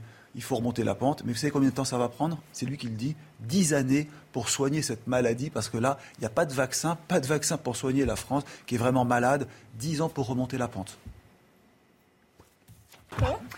Dans un instant, ça va être euh, la page sport, des images des JO, des images de football. Euh, un mot des, Jeux Olympiques à, Pékin. L'américaine Michaela Schifrin, immense favorite de l'épreuve de slalom, a été éliminée. Et eh oui, dès la première manche, la skieuse de 26 ans a été déséquilibrée après quatre portes passées. Elle a commis une faute éliminatoire. C'est le deuxième coup dur hein, pour Michaela Schifrin puisqu'elle est déjà sortie prématurément de l'épreuve du géant lundi. Il lui restera l'épreuve du Super G vendredi, la descente et le combiné pour sauver ses JO. Vous suivez euh, l'un et l'autre euh, les JO De loin c'est-à-dire bah, c'est-à-dire, je ne regarde pas tout. Il y a quelques épreuves qui m'intéressent, voilà, de loin. Quand je peux choper quelque chose, avec plaisir. Franchement, c'est de très très loin aussi parce que j'aime bien le foot, euh, j'aime bien le rugby. Ah. Mais quoi La secrétaire d'État à la jeunesse ne suit pas les JO J'ai dit que c'était de loin. Moi, en fait, c'est simple. Quand les Français, ils sont je regarde, parce que j'aime bien les médailles, j'avoue, j'aime bien, la, j'aime bien quand on gagne. Mais on en est où de la gagne Marseillaise et quand on, on, regarde la gagne. On en est où de la gagne On va regarder le, tableau des médailles qui a bien évolué hein. depuis hier. La France est maintenant dixième du classement avec cinq mmh. médailles, dont un mmh. titre olympique, celui de Quentin Fillon-Maillet en biathlon hier. Et puis la Norvège est leader du classement avec neuf médailles, dont quatre titres olympiques. Moi, j'aimais beaucoup le ski acrobatique. Je ne sais pas si vous avez vu, mais c'était une, victoire absolument. Sarah, Sarah, on faisait beaucoup du ski acrobatique. Du ski, non. Euh, des acrobaties, parfois. Tous les deux, tous les deux, vous faites euh, beaucoup d'acrobaties. C'est un principe en politique, je crois. Merci en tout cas d'avoir été euh, avec nous ce matin. Automobile dans un instant. Pierre, Pierre Chasseret nous a rejoint. Bonjour Olivier. Kilomètre Pierre Chasseret, bonjour. Bonjour. Euh, des chiffres exclusifs ce matin concernant les jeunes et l'achat de la première voiture. Euh, vous nous dites ce matin, les jeunes seront bientôt privés de voitures. Pour quelle raison Très clairement. En fait, avec l'arrivée des zones à faible émission qui sont en train de s'étendre un peu en France, 46 agglomérations vont être touchées. Ça veut, dire, quoi euh, ça veut Zone à faible émission Concrètement, on va interdire de circuler dans des périmètres de toutes les agglomérations de plus de 150 000 habitants, donc ça fait 46 euh, agglomérations, eh bien on va interdire de circuler les vignettes selon leur classification critères. Dans mmh. un premier temps, les premières touchées seront les 4 les 5 et les hors classement, c'est-à-dire les plus anciennes. 4-5, vous n'avez pas le droit de circuler. Et forcément, eh bien, ces véhicules les plus anciens, à qui ils appartiennent souvent Ils appartiennent aussi aux jeunes conducteurs qui font l'acquisition de leur premier véhicule d'occasion, parce qu'on le sait, hein, c'est rarement un véhicule neuf qu'on achète quand on est jeune. 4% seulement des jeunes automobilistes, d'ailleurs on leur déconseille, achètent un véhicule neuf. C'est bien de se faire la main un peu sur une occasion avant. Alors euh, on sait quel budget est alloué d'ailleurs par les, jeunes conducteurs à l'achat d'un véhicule, qui est souvent un premier véhicule? Eh bien, c'est là qu'on va bien comprendre le rapport avec ces zones à faible émission. On a 15% des véhicules achetés par les jeunes qui coûtent moins de 1000 euros. Ensuite, c'est 24% entre 1000 et 2000 euros.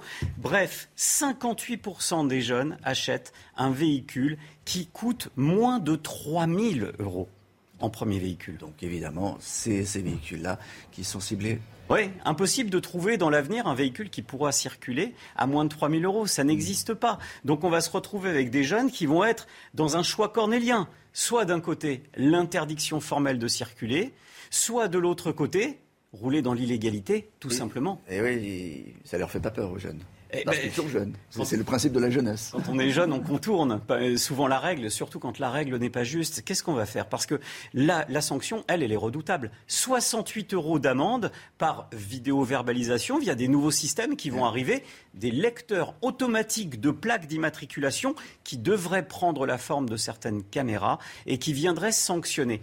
c'est ça, ça sera automatique. Il n'y aura pas un gendarme à côté, vous ne ferez pas prendre de temps en temps. Et ça veut dire quoi pour un jeune? Ça veut dire clairement qu'on est en en train de tuer l'accès à l'automobile pour les plus jeunes. Et pourtant, quand on va à Pôle emploi pour les jeunes, il faut le rappeler, il y a la possibilité de passer son permis de conduire via Pôle emploi pour retrouver justement un accès à l'emploi. Alors d'un côté, on dit aux jeunes qu'il faut le permis pour trouver un job, et d'un autre côté, on met en place des zones à faible émission qui leur interdit l'accès à l'automobile. Allez comprendre quelque chose là-dedans. Alexandra, on va à Amiens, c'est joli Amiens, c'est une très belle très ville. Joli. C'est très joli, il y a une très belle cathédrale et en plus si vous avez prévu d'y aller aujourd'hui ou encore si vous y habitez, eh bien les conditions météo vont rester assez agréables avec euh, localement une alternance de nuages et euh, d'éclaircies. Alors au programme aujourd'hui, eh bien c'est la plus belle journée de la semaine avec parfois ce matin un temps assez brumeux, localement euh, quelques nuages entre la Bretagne, la Normandie ou encore en remontant vers le nord et puis petite nouveauté, retour de quelques entrées maritimes autour du golfe du Lion avec le vent marin qui rapporte ces nuages venus de la mer Méditerranée. Dans l'après-midi, du beau temps sur 90% du territoire. On retrouvera toujours quelques nuages qui auront tendance à s'accrocher près des côtes de la Manche ou encore autour du golfe du Lion. Le vent d'autant se maintient, mais plein soleil hein, entre Bordeaux, Montpellier, en remontant également euh, vers euh, Toulouse ou encore en allant euh, vers le centre Lyon ou encore Strasbourg. Là, plein soleil, pas un seul nuage à l'horizon. Température plutôt contrastée, c'est froid au Puy-en-Velay avec en moyenne moins 5 degrés contre 4 degrés sous les nuages parisiens. Et dans l'après-midi, un petit air de printemps dans le sud avec 15 degrés en moyenne sur l'arc méditerranéen. Vous aurez 17 degrés à Bordeaux, 14 degrés à Lyon et 12 degrés du côté de Lille. La suite du programme, dégradation à partir de demain. Arrivée d'une nouvelle perturbation par les côtes de la Manche. Cette perturbation, on la retrouve à vendredi un petit peu plus au sud. Quelques petits flocons de neige sont attendus en montagne avant le retour du soleil prévu samedi matin au nord comme au sud.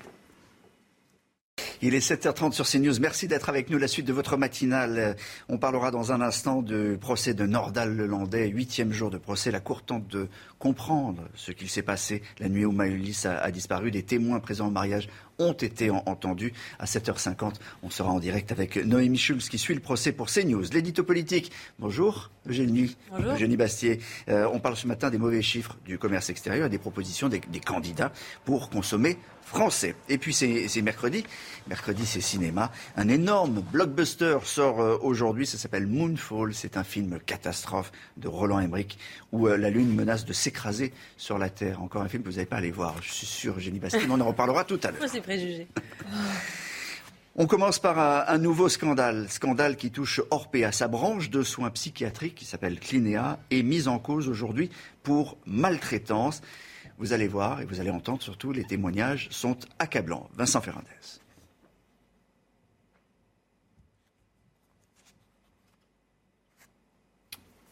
Reportage de Vincent Ferrandez.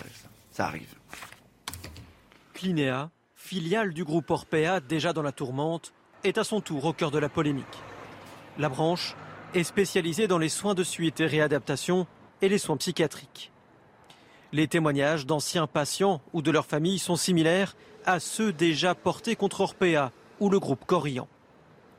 Le fils d'une ancienne patiente raconte le séjour de sa mère entre manque de soins, manque d'attention et rationnement. Souvent, il ne mettait pas la clim. Je l'ai trouvé souvent en sueur, par exemple, euh, parce qu'elle était en plein, en plein soleil, en fait, derrière la vitre. Personne n'était passé dans la chambre depuis des heures et des heures, probablement. Les accusations portent également sur des coûts de prise en charge exorbitants qui ne sont pas jugés à la hauteur des prestations fournies. Si vous voyez la grille tarifaire des repas chez Orpea, c'est marqué 13 euros par repas. Et on nous servait des raviolis en boîte, des, des, des, des euh, omelettes en tube avec de la salade ou avec des épinards, que des légumes surgelés. Les anciens patients décrivent aussi des établissements où le nombre de soignants est largement insuffisant par rapport aux capacités d'accueil. Un mouvement qui prend de, l'ampleur, le convoi des libertés. 300 000 personnes l'ont rejoint. Vous savez, c'est ce mouvement qui appelle, je cite, à rouler sur Paris samedi pour manifester contre le pass vaccinal. Six convois sont répartis sur trois jours. On va regarder la carte des départs ensemble. Les plus éloignés de Paris, comme Nice ou encore Bayonne, partent dès aujourd'hui. Pour la Bretagne, le départ est prévu demain. Le Nord, l'Est et la Normandie partiront vendredi. Comme tous les matins, on vous donne la parole dans la matinale. Est-ce que ce convoi des libertés est une bonne ou une mauvaise idée? Votre avis Emmerder les autres, non, c'est pas une bonne manière, ça c'est clair.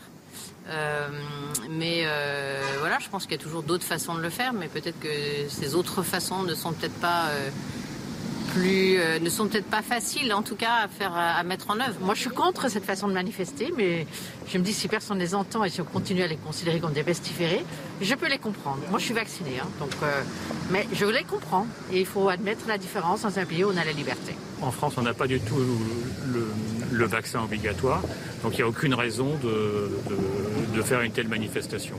Euh, Génie, Massier, manifeste de cette manière, c'est une bonne idée, selon vous? On va voir l'ampleur euh, que prendra euh, cette initiative qui euh, n'est pas née en France mais au Canada. Et est-ce que, est-ce que ce sera organisé ou est-ce que ça prendra de façon un peu spontanée comme l'avaient fait les Gilets jaunes? C'est la grande question. Est-ce que ce sera récupéré par certains mouvements, soit du côté des antivax, soit du côté de l'extrême gauche. Euh, c'est en tout cas intéressant à suivre dans un contexte de, campagne présidentielle qui peut être euh, tendu. Un mot, Florian, parce qu'à l'Élysée, on regarde évidemment ce qui va se passer, même si. L'Élysée, plus particulièrement au ministère de, l'Intérieur, on m'expliquait hier qu'il n'y avait pas d'inquiétude particulière, même si on restait euh, vigilant compte tenu de la mobilisation sur les réseaux sociaux. Alors, Eugénie, ce matin, vous vouliez évoquer les, chiffres historiques du, du déficit commercial de la France et leur implication politique. On va en reparler après le générique.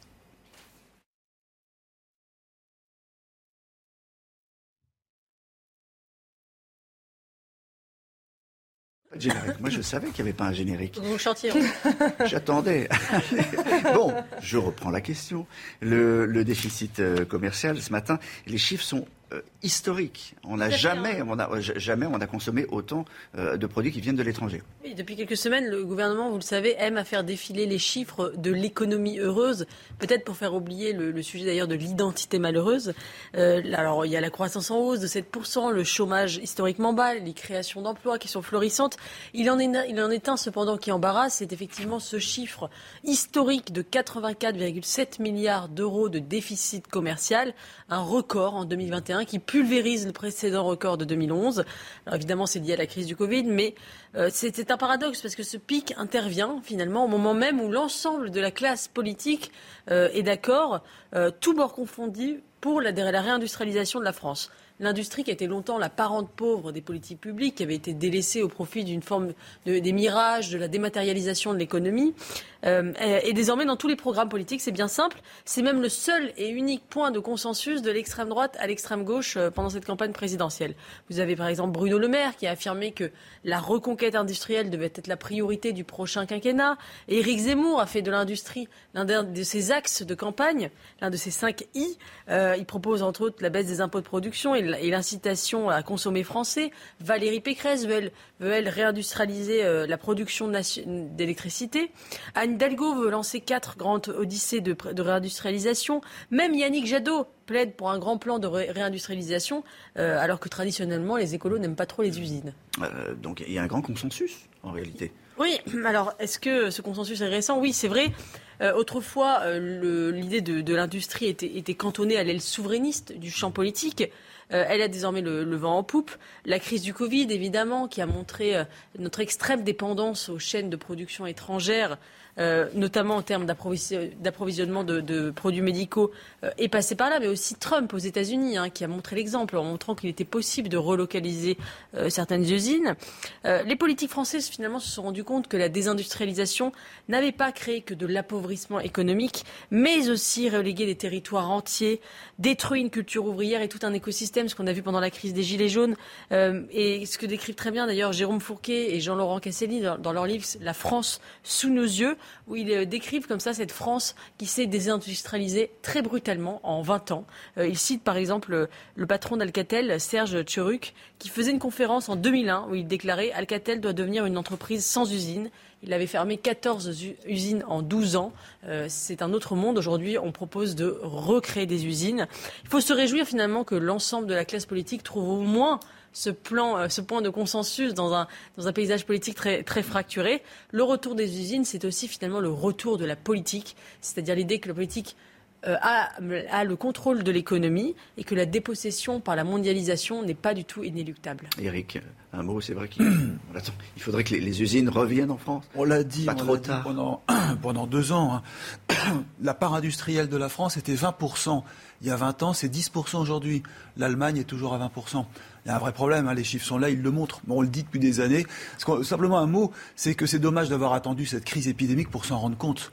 Tout le monde le disait bien, hein, on a perdu. Et d'ailleurs, il faut préciser aussi que le fait qu'il n'y ait plus d'usines, il n'y a plus de pouvoir social, plus de pouvoir syndical, plus de coup de gueule, et finalement on perd un peu le contrôle de l'évolution sociale d'un pays garder un peu de, mots, quelques mots, parce que c'est l'heure de l'édito éco, tout de suite. Allez voir euh, ce que va vous annoncer Eric. Les banques dévoilent leurs résultats euh, et on a atteint mais des records. Peut-être c'est excessif d'ailleurs. Peut-être qu'on ne va pas comprendre ces chiffres tellement c'est haut. C'est vrai, surtout après une période de crise. Alors, les, banques vont publier à partir de maintenant leurs résultats. Et ils sont tous en explosion, si je puis dire, à commencer par BNP Paribas. C'est la première qui ouvre le bal. Vous voyez, 34% de progression, 9 milliards et demi. Bon, alors ça vous dit rien, 9 milliards et demi, mais enfin, c'est difficile de donner... C'est plus que l'an dernier? Bah, Bien sûr, 34% bah, de plus.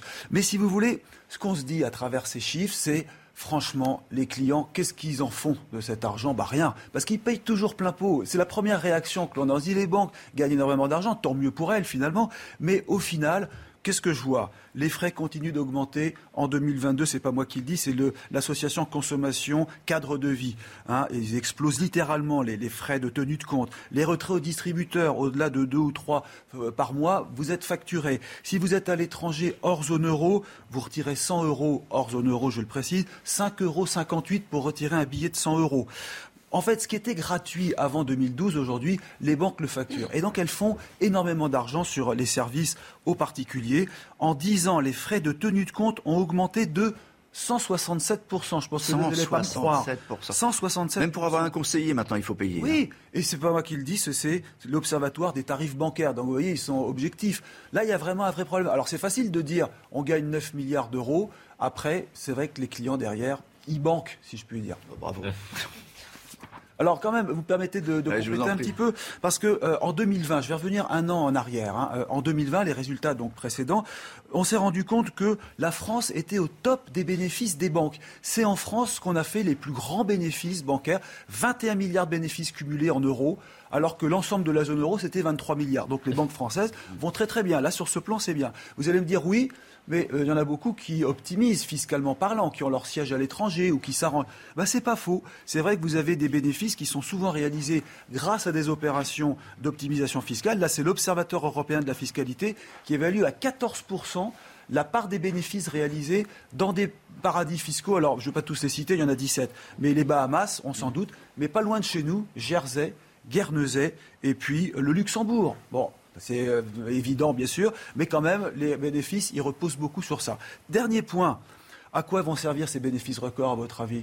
Eh ben, euh, ils vont d'abord servir aux actionnaires. Tant mieux pour eux, j'allais dire, c'est très bien, ce sont des dividendes. Et puis le reste, ça ira pour euh, embaucher, parce que les compétences commencent à manquer dans les banques hein, après la crise.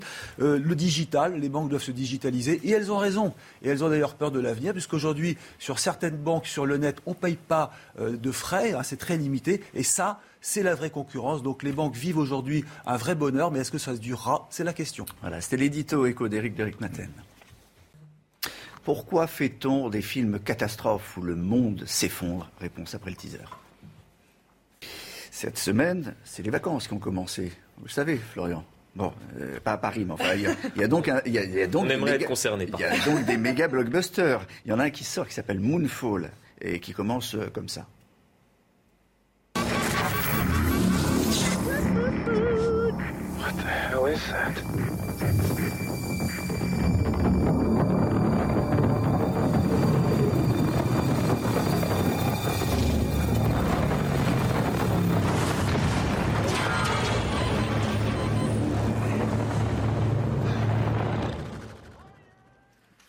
Je, regrette que pendant les extraits, on ne voit pas le, regard de Génie Bastier, qui, découvre ces images, qui se dit qu'est-ce que c'est? Ce film, c'est une histoire simple. La Lune s'écrase sur le monde, voilà, sur la, sur sur la Terre, et puis, et puis euh, plus elle s'approche, plus le monde part en cacahuète, en miettes. Euh, c'est réalisé par le spécialiste des films catastrophe, Roland Emmerich, à qui l'on doit notamment Independence Day, que vous n'avez pas vu, avec des martiens qui attaquaient la Terre, Eugénie. Il a fait aussi Le jour d'après, où une énorme vague submergeait la planète, que vous n'avez pas vu.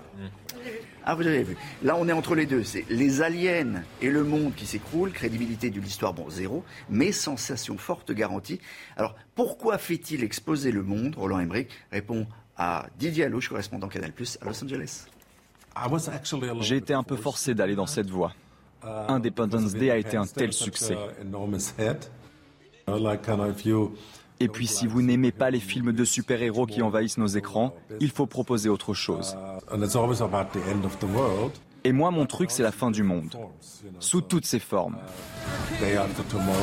Le jour d'après, c'était le réchauffement climatique. 2012 était plus un film politique. Dans celui-ci, on est entre Gravity et Armageddon.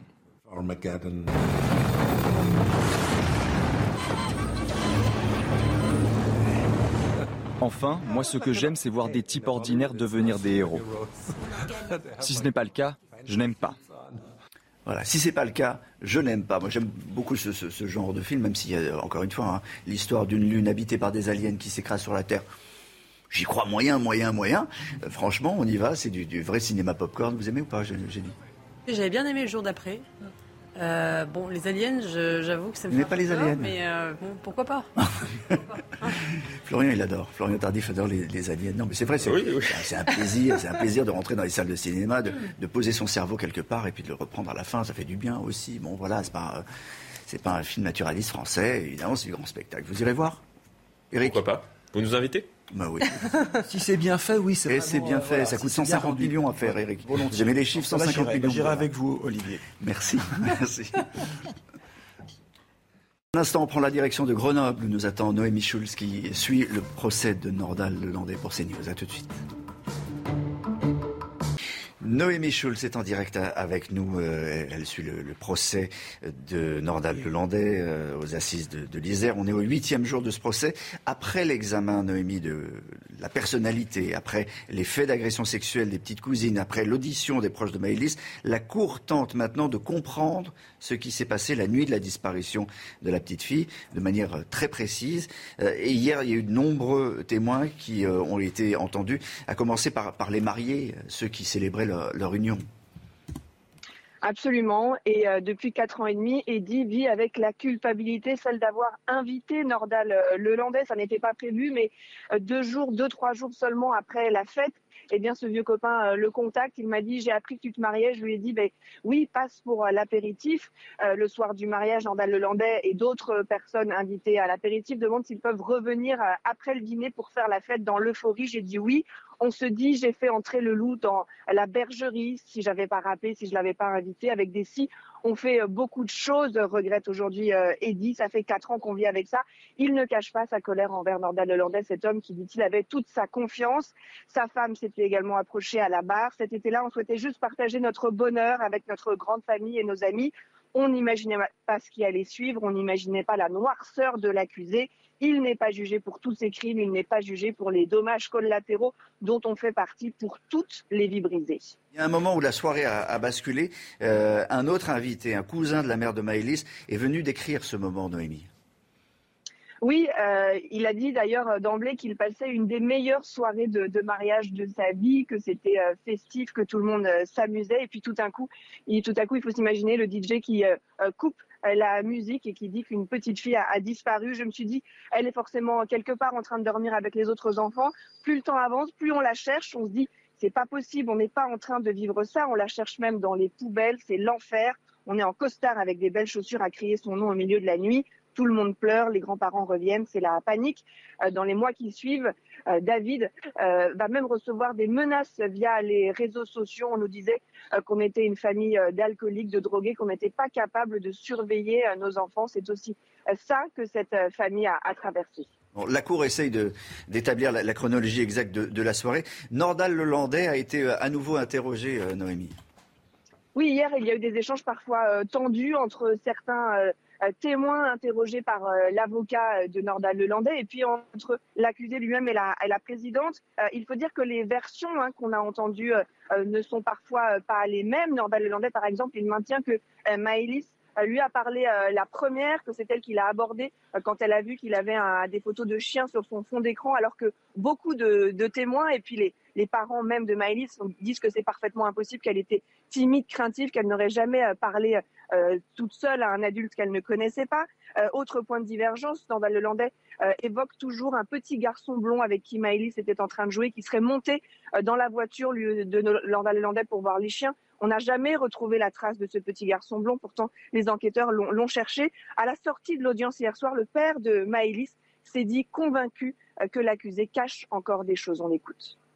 Je ne peux, euh, pas vous dire exactement s'il s'adapte, mais euh, il, répond aux questions comme pour moi. ouais, je sens perdu un peu dans toutes ces réponses. Pensez-vous à la vérité Peut-être une partie, mais pas, pas toute la vérité, non. Je, doute fort.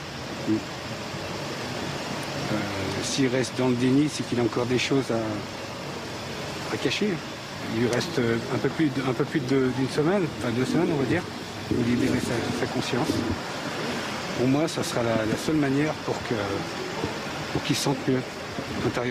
La cour d'assises va continuer d'entendre euh, ce matin des invités au mariage, notamment deux hommes qui ce soir-là ont pris de la cocaïne avec Nordal Lelandais. Ils vont sans doute être interrogés sur son comportement, comment il était, puisqu'il dit, Nordal Lelandais, que ce soir-là, il n'était pas dans son état normal.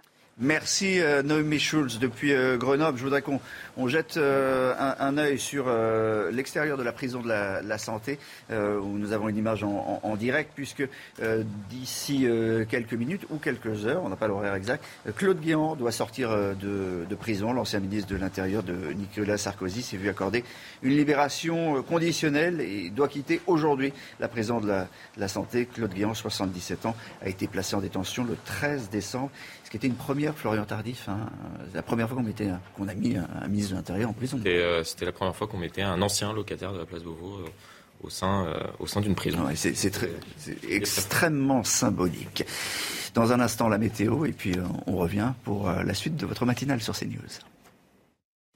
Ravi de vous retrouver avec de bonnes nouvelles en cette journée de mercredi. Et oui, cette journée de mercredi, c'est bel et bien la plus belle journée de la semaine. Profitez-en puisqu'à partir de demain, changement de décor. Alors ce matin, on a un temps partiellement nuageux, notamment euh, sur les régions du nord. Localement, un petit peu de brouillard entre la Normandie, la Bretagne ou encore en remontant vers le nord. Et puis quelques bandes de brouillard aussi sur le Val de Saône. Petite nouveauté, regardez, retour de quelques entrées maritimes autour du golfe du Lion avec le vent marin qui rapporte ces quelques nuages venus de la mer Méditerranée. Dans l'après-midi, une après-midi splendide au nord comme au sud, avec petit bémol. Hein. néanmoins, quelques petits nuages qui auront tendance à s'accrocher entre euh, la pointe bretonne et la côte d'Opale. Quelques nuages également euh, sur les Charentes. Et puis toujours ces entrées maritimes avec un temps assez brumeux, notamment à Montpellier ou encore à Marseille. Maintient également du vent d'autant avec des rafales de l'ordre de 50 à 60 km par heure, mais plein soleil entre les Pyrénées, le Massif central ou encore le Lyonnais. Côté température, eh bien, on n'est pas tous logés à la même enseigne. Si vous êtes au Puy-en-Velay, eh bien, les températures sont hivernales avec moins 5 degrés en moyenne. En revanche,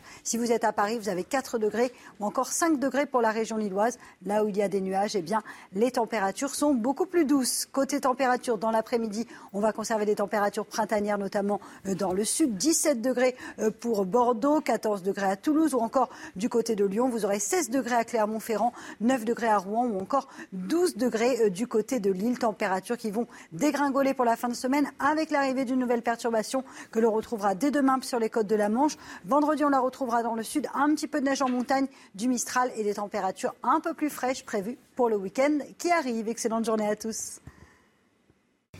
Merci de nous rejoindre sur CNews. Il est presque 8 heures. Dans ce journal, dans un instant, nous irons à Vaux-en-Velin, où euh, un directeur d'école a été menacé de mort. Son école est sous surveillance policière. La maire de la ville, que vous entendrez, accuse les dealers d'une cité voisine. 17 tonnes de stupéfiants saisies dans les aéroports parisiens l'an dernier. 7000 saisies réalisées par les douaniers, c'est presque 90% de plus qu'en 2020. Tous les chiffres avec Yann Effelé qui sera avec nous dans un instant. La France risque-t-elle la pénurie d'électricité? EDF annonce l'arrêt de trois réacteurs nucléaires supplémentaires. Quels sont les risques? Quel est l'état réel du parc nucléaire français? Michel Chevalet a toutes les réponses.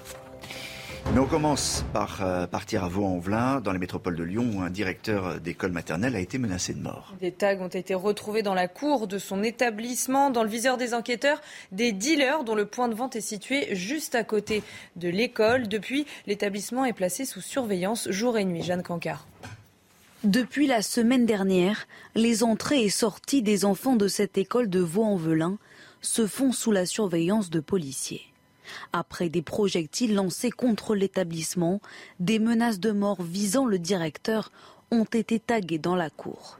À l'origine de ces actes, probablement des trafiquants de drogue installés aux abords de l'école.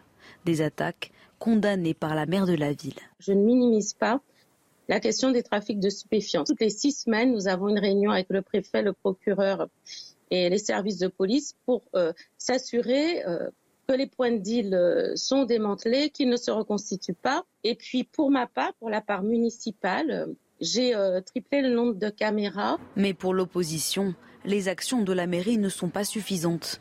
Depuis plusieurs années, cette élue dit assister impuissante à l'abandon de sa ville. On est devenu oui, très clairement une zone de non-droit. Il y a des gens dans des quartiers qui n'arrivent plus à vendre leur appartement, à part à un prix, j'ose même pas vous dire, parce qu'en fait, c'est squatté par des dealers. Face à cette situation, des habitants parfois résignés, un sentiment qui se traduit dans les urnes. Vaux-en-Velin est l'une des communes où le taux d'abstention est régulièrement l'un des plus élevés de France. Alors à propos de, de drogue, euh, Yann Effelé, plus de 17 tonnes de stupéfiants ont été saisies dans les aéroports de, de Paris en 2021 et ce sont les chiffres des douanes qui ont été annoncés il y a quelques heures. Oui, au total, ça représente plus de 7000 saisies en 2021, un nombre en nette augmentation par rapport à l'année précédente, plus 89%. Alors vous allez me dire, 2020 était une année particulière liée à la pandémie et à l'arrêt des vols, mais si on prend l'année de référence avant la crise sanitaire 2019, c'est tout de même plus 64% des saisies. Et on parle là seulement des saisies par la douane dans les aéroports d'Île-de-France, les trois aéroports de Paris. Ça n'est donc qu'une simple fraction des saisies sur l'ensemble du territoire et pourtant, les chiffres sont impressionnants. Plus de 17 tonnes de stupéfiants saisis sur le flux de voyageurs. Et dans le frais, la valeur du butin, plus de 110 millions d'euros. Dans le détail, plus de 2 tonnes de cocaïne ont été saisies, 1,8 tonnes de cannabis. Là, c'est plus de 250% par rapport à 2019. Et les volumes d'héroïne et de 4 saisies sont aussi en augmentation. Merci Yann Effelé. Un mouvement qui prend de l'ampleur à présent et dont on vous parle depuis hier, le convoi des, des libertés. 300 000 personnes l'ont rejoint. Vous savez, c'est ce mouvement qui appelle, je cite, à rouler sur Paris samedi pour manifester contre le pass vaccinal. Six convois sont répartis sur trois jours. On va regarder ensemble la carte des départs. Les plus éloignés de Paris, comme Nice ou encore Bayonne, partent dès aujourd'hui. Pour la Bretagne, le départ est prévu demain. Le Nord, l'Est et la Normandie partiront vendredi. Gérald Darmanin veut, voudrait éviter un, un convoi des libertés à la française. La réponse de l'État sera extrêmement ferme a-t-il dit euh, Florian Tardif. Enfin, on regarde avec beaucoup d'attention ce qui se passe. Hein. On regarde avec attention, même s'il n'y a pas d'inquiétude particulière du côté du ministère de l'Intérieur. Inquiétude, pas inquiétude, il faut s'inquiéter. Il y a deux, il y a deux différences avec les Gilets jaunes. C'est que déjà, c'est un mouvement qui vient de l'extérieur, puisque c'est né au Canada, euh, donc ce n'est pas spontané. Et deuxièmement, c'est un mouvement qui, a, qui est contre le pass vaccinal et qui ne, qui ne concerne pas les questions de, de pouvoir d'achat, donc qui est beaucoup moins populaire. Euh, euh, dans la population, a priori, puisqu'on voit bien que la majorité écrasante de la population reste pour le pass vaccinal et est vacciné, tandis que pour le, on se souvient, les Gilets jaunes avaient, avaient, avaient reçu un soutien majoritaire de la population jusqu'à très très tard d'ailleurs dans, dans, le mouvement. Euh, donc ça m'apparaît deux, deux, deux, caractéristiques qui font que peut-être ça ne prendra pas autant que euh, les Gilets jaunes. On va voir si votre analyse est pertinente et juste en écoutant le créateur du mouvement, Fred Toulouse, interrogé par Jean-Luc Thomas le mouvement n'est pas déjà euh, anti-vaccin en, soi. Hein, euh, on, on, est contre les, les formes d'obligation, les formes de coercition. Ce qui pose un problème, c'est euh, voilà des mesures gouvernementales qui viennent entraver euh, les, les, choix et la liberté de, de la population. On ne peut pas s'empêcher de faire le parallèle puisque il y a en fait des, des, points communs qui sont le voilà le coût de la vie, le coût des carburants parce que là c'est devenu catastrophique. Euh, donc forcément en fait ça, ça va agréger le même type de, de, public, tout ce qui est ubérisation, tout ce qui est voilà salariés au SMIC et compagnie, travailleurs pauvres. Florian Tardif, on va parler de, de l'union de la gauche. Est-ce qu'elle est possible ou non? Christiane Taubira tente de la faire. Elle est en difficulté dans les sondages. Ses équipes ont, appelé euh, les équipes des, écologistes de, Yannick Jadot. Une réunion a eu lieu dimanche à Romainville en Seine-Saint-Denis. On va d'abord écouter les deux candidats à la présidentielle au sujet de cette réunion. Euh, il se trouve que oui, euh, ma présence rend possible le fait de se parler. Euh, je crée et je vais continuer à créer les conditions pour qu'on puisse se parler. Je dis à Anne Hidalgo, je dis à Yannick Jadot, je dis à, Fabien Roussel, retrouvons-nous ensemble, parlons sans condition. L'équipe de Christiane Taubira voulait nous rencontrer. Eh écoutez, nous sommes courtois, donc on les a écoutés. Vous savez, nous, on est sûr de notre campagne. on n'a pas de fébrilité. Donc on n'a pas de raison euh, de ne pas euh, répondre aux invitations quand elles sont faites. Et il n'y a pas de problème que chacune et chacun puisse venir dans notre projet prendre euh, un certain nombre de mesures. On s'est parlé, mais euh, personne ne veut, se désister, personne ne veut laisser sa place. On reste courtois, comme le disait à l'instant Yannick Jadot. On reste très loin, loin, très loin d'une union entre les candidats euh, de gauche. Rien n'est réellement ressorti finalement de, cette réunion. Julien Bayou, euh, suite à cet échange avec les équipes de Christiane Taubira, m'a confié hier qu'il discutait avec tout le monde, tout le temps, expliquant que les articles au sujet de cette réunion étaient plus vendeurs que leur contenu. Même son de cloche du côté de Christiane Taubira reste que les discussions pourraient se poursuivre dans les prochaines semaines. Feuilleton à suivre donc, un House of Cards à la française. Ai-je demandé à l'un des proches de Christiane Taubira qui m'a répondu pas certain, car dans la série, à la fin de la première saison, on arrive à la Maison Blanche, qui ne sera pas forcément le scénario à gauche pour 2022. Carrément. Baron Noir, Eugénie Bastier. Ouais, c'est plutôt plus belle la vie, je dirais. que la sauvegarde, parce que c'est pas, il n'y a pas vraiment de, de, pouvoir ni de gloire euh, dans les, dans les scores actuels de la gauche. C'est compliqué parfois. Hein, mais, euh, mais ce qui est frappant, c'est à quel point la, la, campagne de Jadot piétine depuis des mois. Euh, il, y avait une, il est monté quand même jusqu'à 12, je crois, après, ça, après la primaire. Aujourd'hui, il est à 5-6.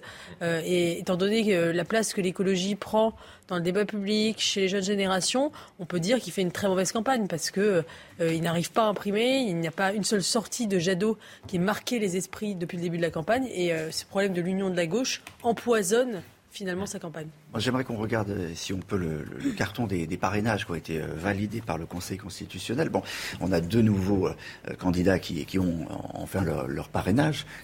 Emmanuel Macron les, a eus, on, le sait. Valérie Pécresse, 939. elle en a même plus, que, même plus que Emmanuel Macron. Et Anne Hidalgo, 652. En revanche, effectivement, un peu plus bas. C'est compliqué pour Éric Zemmour, c'est compliqué pour Marine Le Pen, c'est compliqué aussi pour, pour Jean-Luc Mélenchon.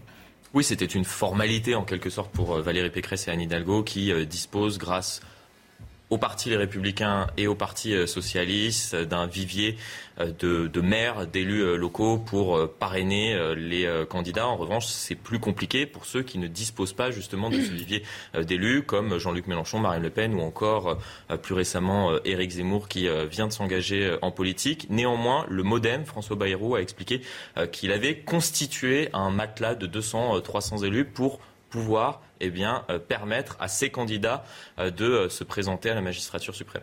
C'est pas normal d'en arriver là et c'est ubuesque que mm que Anne Hidalgo, qui donnait 1,5% dans les sondages, soit euh, et euh, près de 700 euh, signatures d'élus. C'est un système qui est devenu obsolète et qui est une forme de, de, démocratie censitaire qui n'a plus rien à voir avec l'inspiration de l'élection présidentielle au suffrage direct. Il faudrait remplacer ce système de parrainage par un système de parrainage citoyen. Il me semble que c'est la solution la plus appropriée. Il y a même des choses étranges. Hein. On, a, on, a, fait une, petite sélection des parrainages validés de non-candidats. Euh, Michel Barnier a reçu euh, un parrainage euh, non validé. Il était candidat à la primaire, il n'est plus candidat. Il y, a, un anesthésiste syndicaliste qui s'appelle Arnaud Chiche, il a quatre parrainages. C'est quand même, quand même étonnant. Il y a la, première mère transsexuelle a un parrainage. Peut-être que c'est elle-même qui s'est parrainée, mais, mais bon, voilà, il y, a des choses quand même qui ne devraient pas arriver. C'est étrange très étrange. Et, non, mais ce système est, complètement obsolète. Alors, évidemment, à chaque fois que c'est, on n'en parle qu'au moment de l'élection présidentielle, et une fois qu'on est élu, celui qui est arrivé au pouvoir n'a aucun intérêt à le changer. Donc, euh, malheureusement, je pense qu'il y a peu d'espoir que ce système change, parce que celui ou celle qui arrivera au pouvoir euh, il n'aura finalement, euh, il, va, il, aura ses élus, il aura ses parrainages et il n'aura plus intérêt à changer les règles. c'est dommage. Michel Chevalet, Oui. Trois nouveaux réacteurs nucléaires sont à l'arrêt en France. Euh, alors qu'Emmanuel Macron, euh, on, le dit depuis ce matin, est attendu demain à Belfort pour présenter son projet de relance nucléaire. C'est pas trois c'est trois. Rendons à César, rendons EDF, ce qui appartient à EDF. Sur l'ensemble des 56 réacteurs, 10 sont à l'arrêt pour des problèmes de maintenance. C'est plus que la normale, because Covid. 5 ont été arrêtés parce qu'on a des doutes sur des fissures sur un circuit de refroidissement de secours. Et on prévoit, c'est pas encore fait, d'en arrêter trois autres dans des révisions qui sont programmées. On fait de février jusqu'à, je regarde jusqu'au mois d'avril. C'est trois supplémentaires pour des opérations dans la maintenance de regarder si ces fissures présentent un danger ou pas. Voilà, il faut bien préciser les choses. Alors, la situation est tendue dans l'alimentation électrique, mais EDF est sauvé, j'oserais dire, à cause de la météo. On a un hiver qui est doux. Si on avait un, un hiver très froid, serait, serait coincé. Parce que c'est la, question, c'est la question qu'on se pose. Blackout, pas blackout?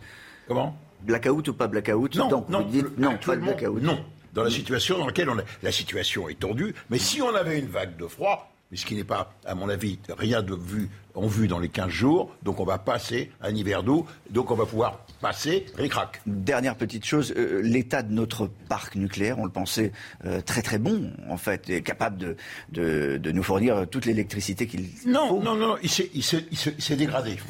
voilà, pour des problèmes de, de, maintenance, des problèmes de personnel. Hein, c'était l'excellence nucléaire française elle a baissé d'un cran, et c'est pour ça, vous avez bien compris, que le président de la République retrousse les manches et dit on va en mettre un grand coup. Et ce sera demain à Belfort qui mettra Donc un grand on est sauvé, sauvé par le gong, par la météo. Merci Michel. Dans un instant, euh, c'est l'invité de la matinale de, de CNews ce matin, le philosophe Michel Onfray. Michel Onfray, philosophe, est l'invité ce matin de Laurence Ferrari. Bonjour Michel Onfray. Bonjour. Bienvenue dans la matinale de CNews. Vous publiez La Nef des Fous 2.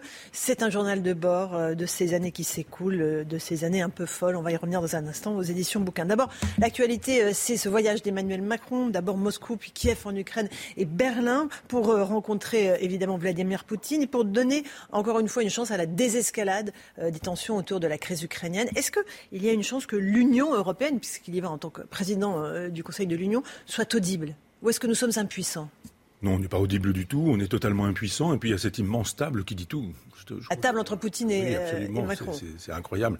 Le diable est dans les détails. Alors évidemment, les Macroniens nous expliquent qu'ils respectent les gestes barrières, pas plaisanter. Mm. la dernière fois qu'il l'a reçu, c'était très chaleureux, très embrassade, et il se serrait la main, et il y avait déjà le Covid. Je pense que l'Europe n'existe pas pour euh, Poutine et que c'est une, banque et puis rien d'autre, quoi. Et qu'il a voulu signifier euh, dans quel mépris il tenait cette, euh, cette Europe qu'il a refusé tout de même. Hein, je dirais à une époque, euh, quand euh, l'Union soviétique avait cessé d'être soviétique et que la Russie se cherchait un destin, elle s'est tournée vers l'Europe et l'Europe lui a dit pas du tout. On n'a pas du tout le désir de ça. Et, euh, et c'est une réponse du berger à la bergère. Macron, je pense qu'il en a rien à faire. Poutine, les États-Unis non plus. C'est exactement comme quand Trump époussette la veste de, de, de, de Macron pour lui signifier, alors qu'il a peut-être même pas de pellicule, pour lui signifier qu'il est rien du tout. Je pense que les symboles sont là et que la France n'est pas grand-chose et l'Europe n'est pas grand-chose non plus pour ces gens qui ont un désir impérialiste franchement avoué. Mais Emmanuel Macron joue là la carte de l'international, de la stature d'homme d'État capable d'aller négocier avec les plus grands de ce monde. Est-ce que cela peut lui servir sur le plan national? Bah, je pense que dans la mesure où on sait qu'il est, il est candidat, on nous dit qu'il n'est pas candidat, mais il, est en train de chercher les parrainages et on nous dit qu'il a déjà. Il les a déjà. donc euh, l'affaire est réglée. Et cette façon de se servir de ce, de ce poste, je dirais, pour faire campagne est assez insupportable. Euh, on ne fait pas de la politique intérieure avec la politique étrangère. C'est important, la politique étrangère. Qui plus est, quand on a cette fonction et qu'on assure la présidence de, l'Europe, euh, se servir de la France, se servir de l'Europe pour faire une campagne personnelle sans, sans dire qu'on fait une campagne personnelle, c'est assez détestable. C'est aussi le symbole euh, de la perte de la souveraineté de la France qui est aujourd'hui aux mains de l'Union européenne pour vous? Oui, moi je le dis depuis 92, je pense que Maastricht c'est la grande fracture. Euh, le président de la République française est une espèce de, ministre de, cette Europe, qui elle aussi est impérialiste. Elle a le désir d'un impérialisme. Et c'est justement le problème ukrainien, c'est ça.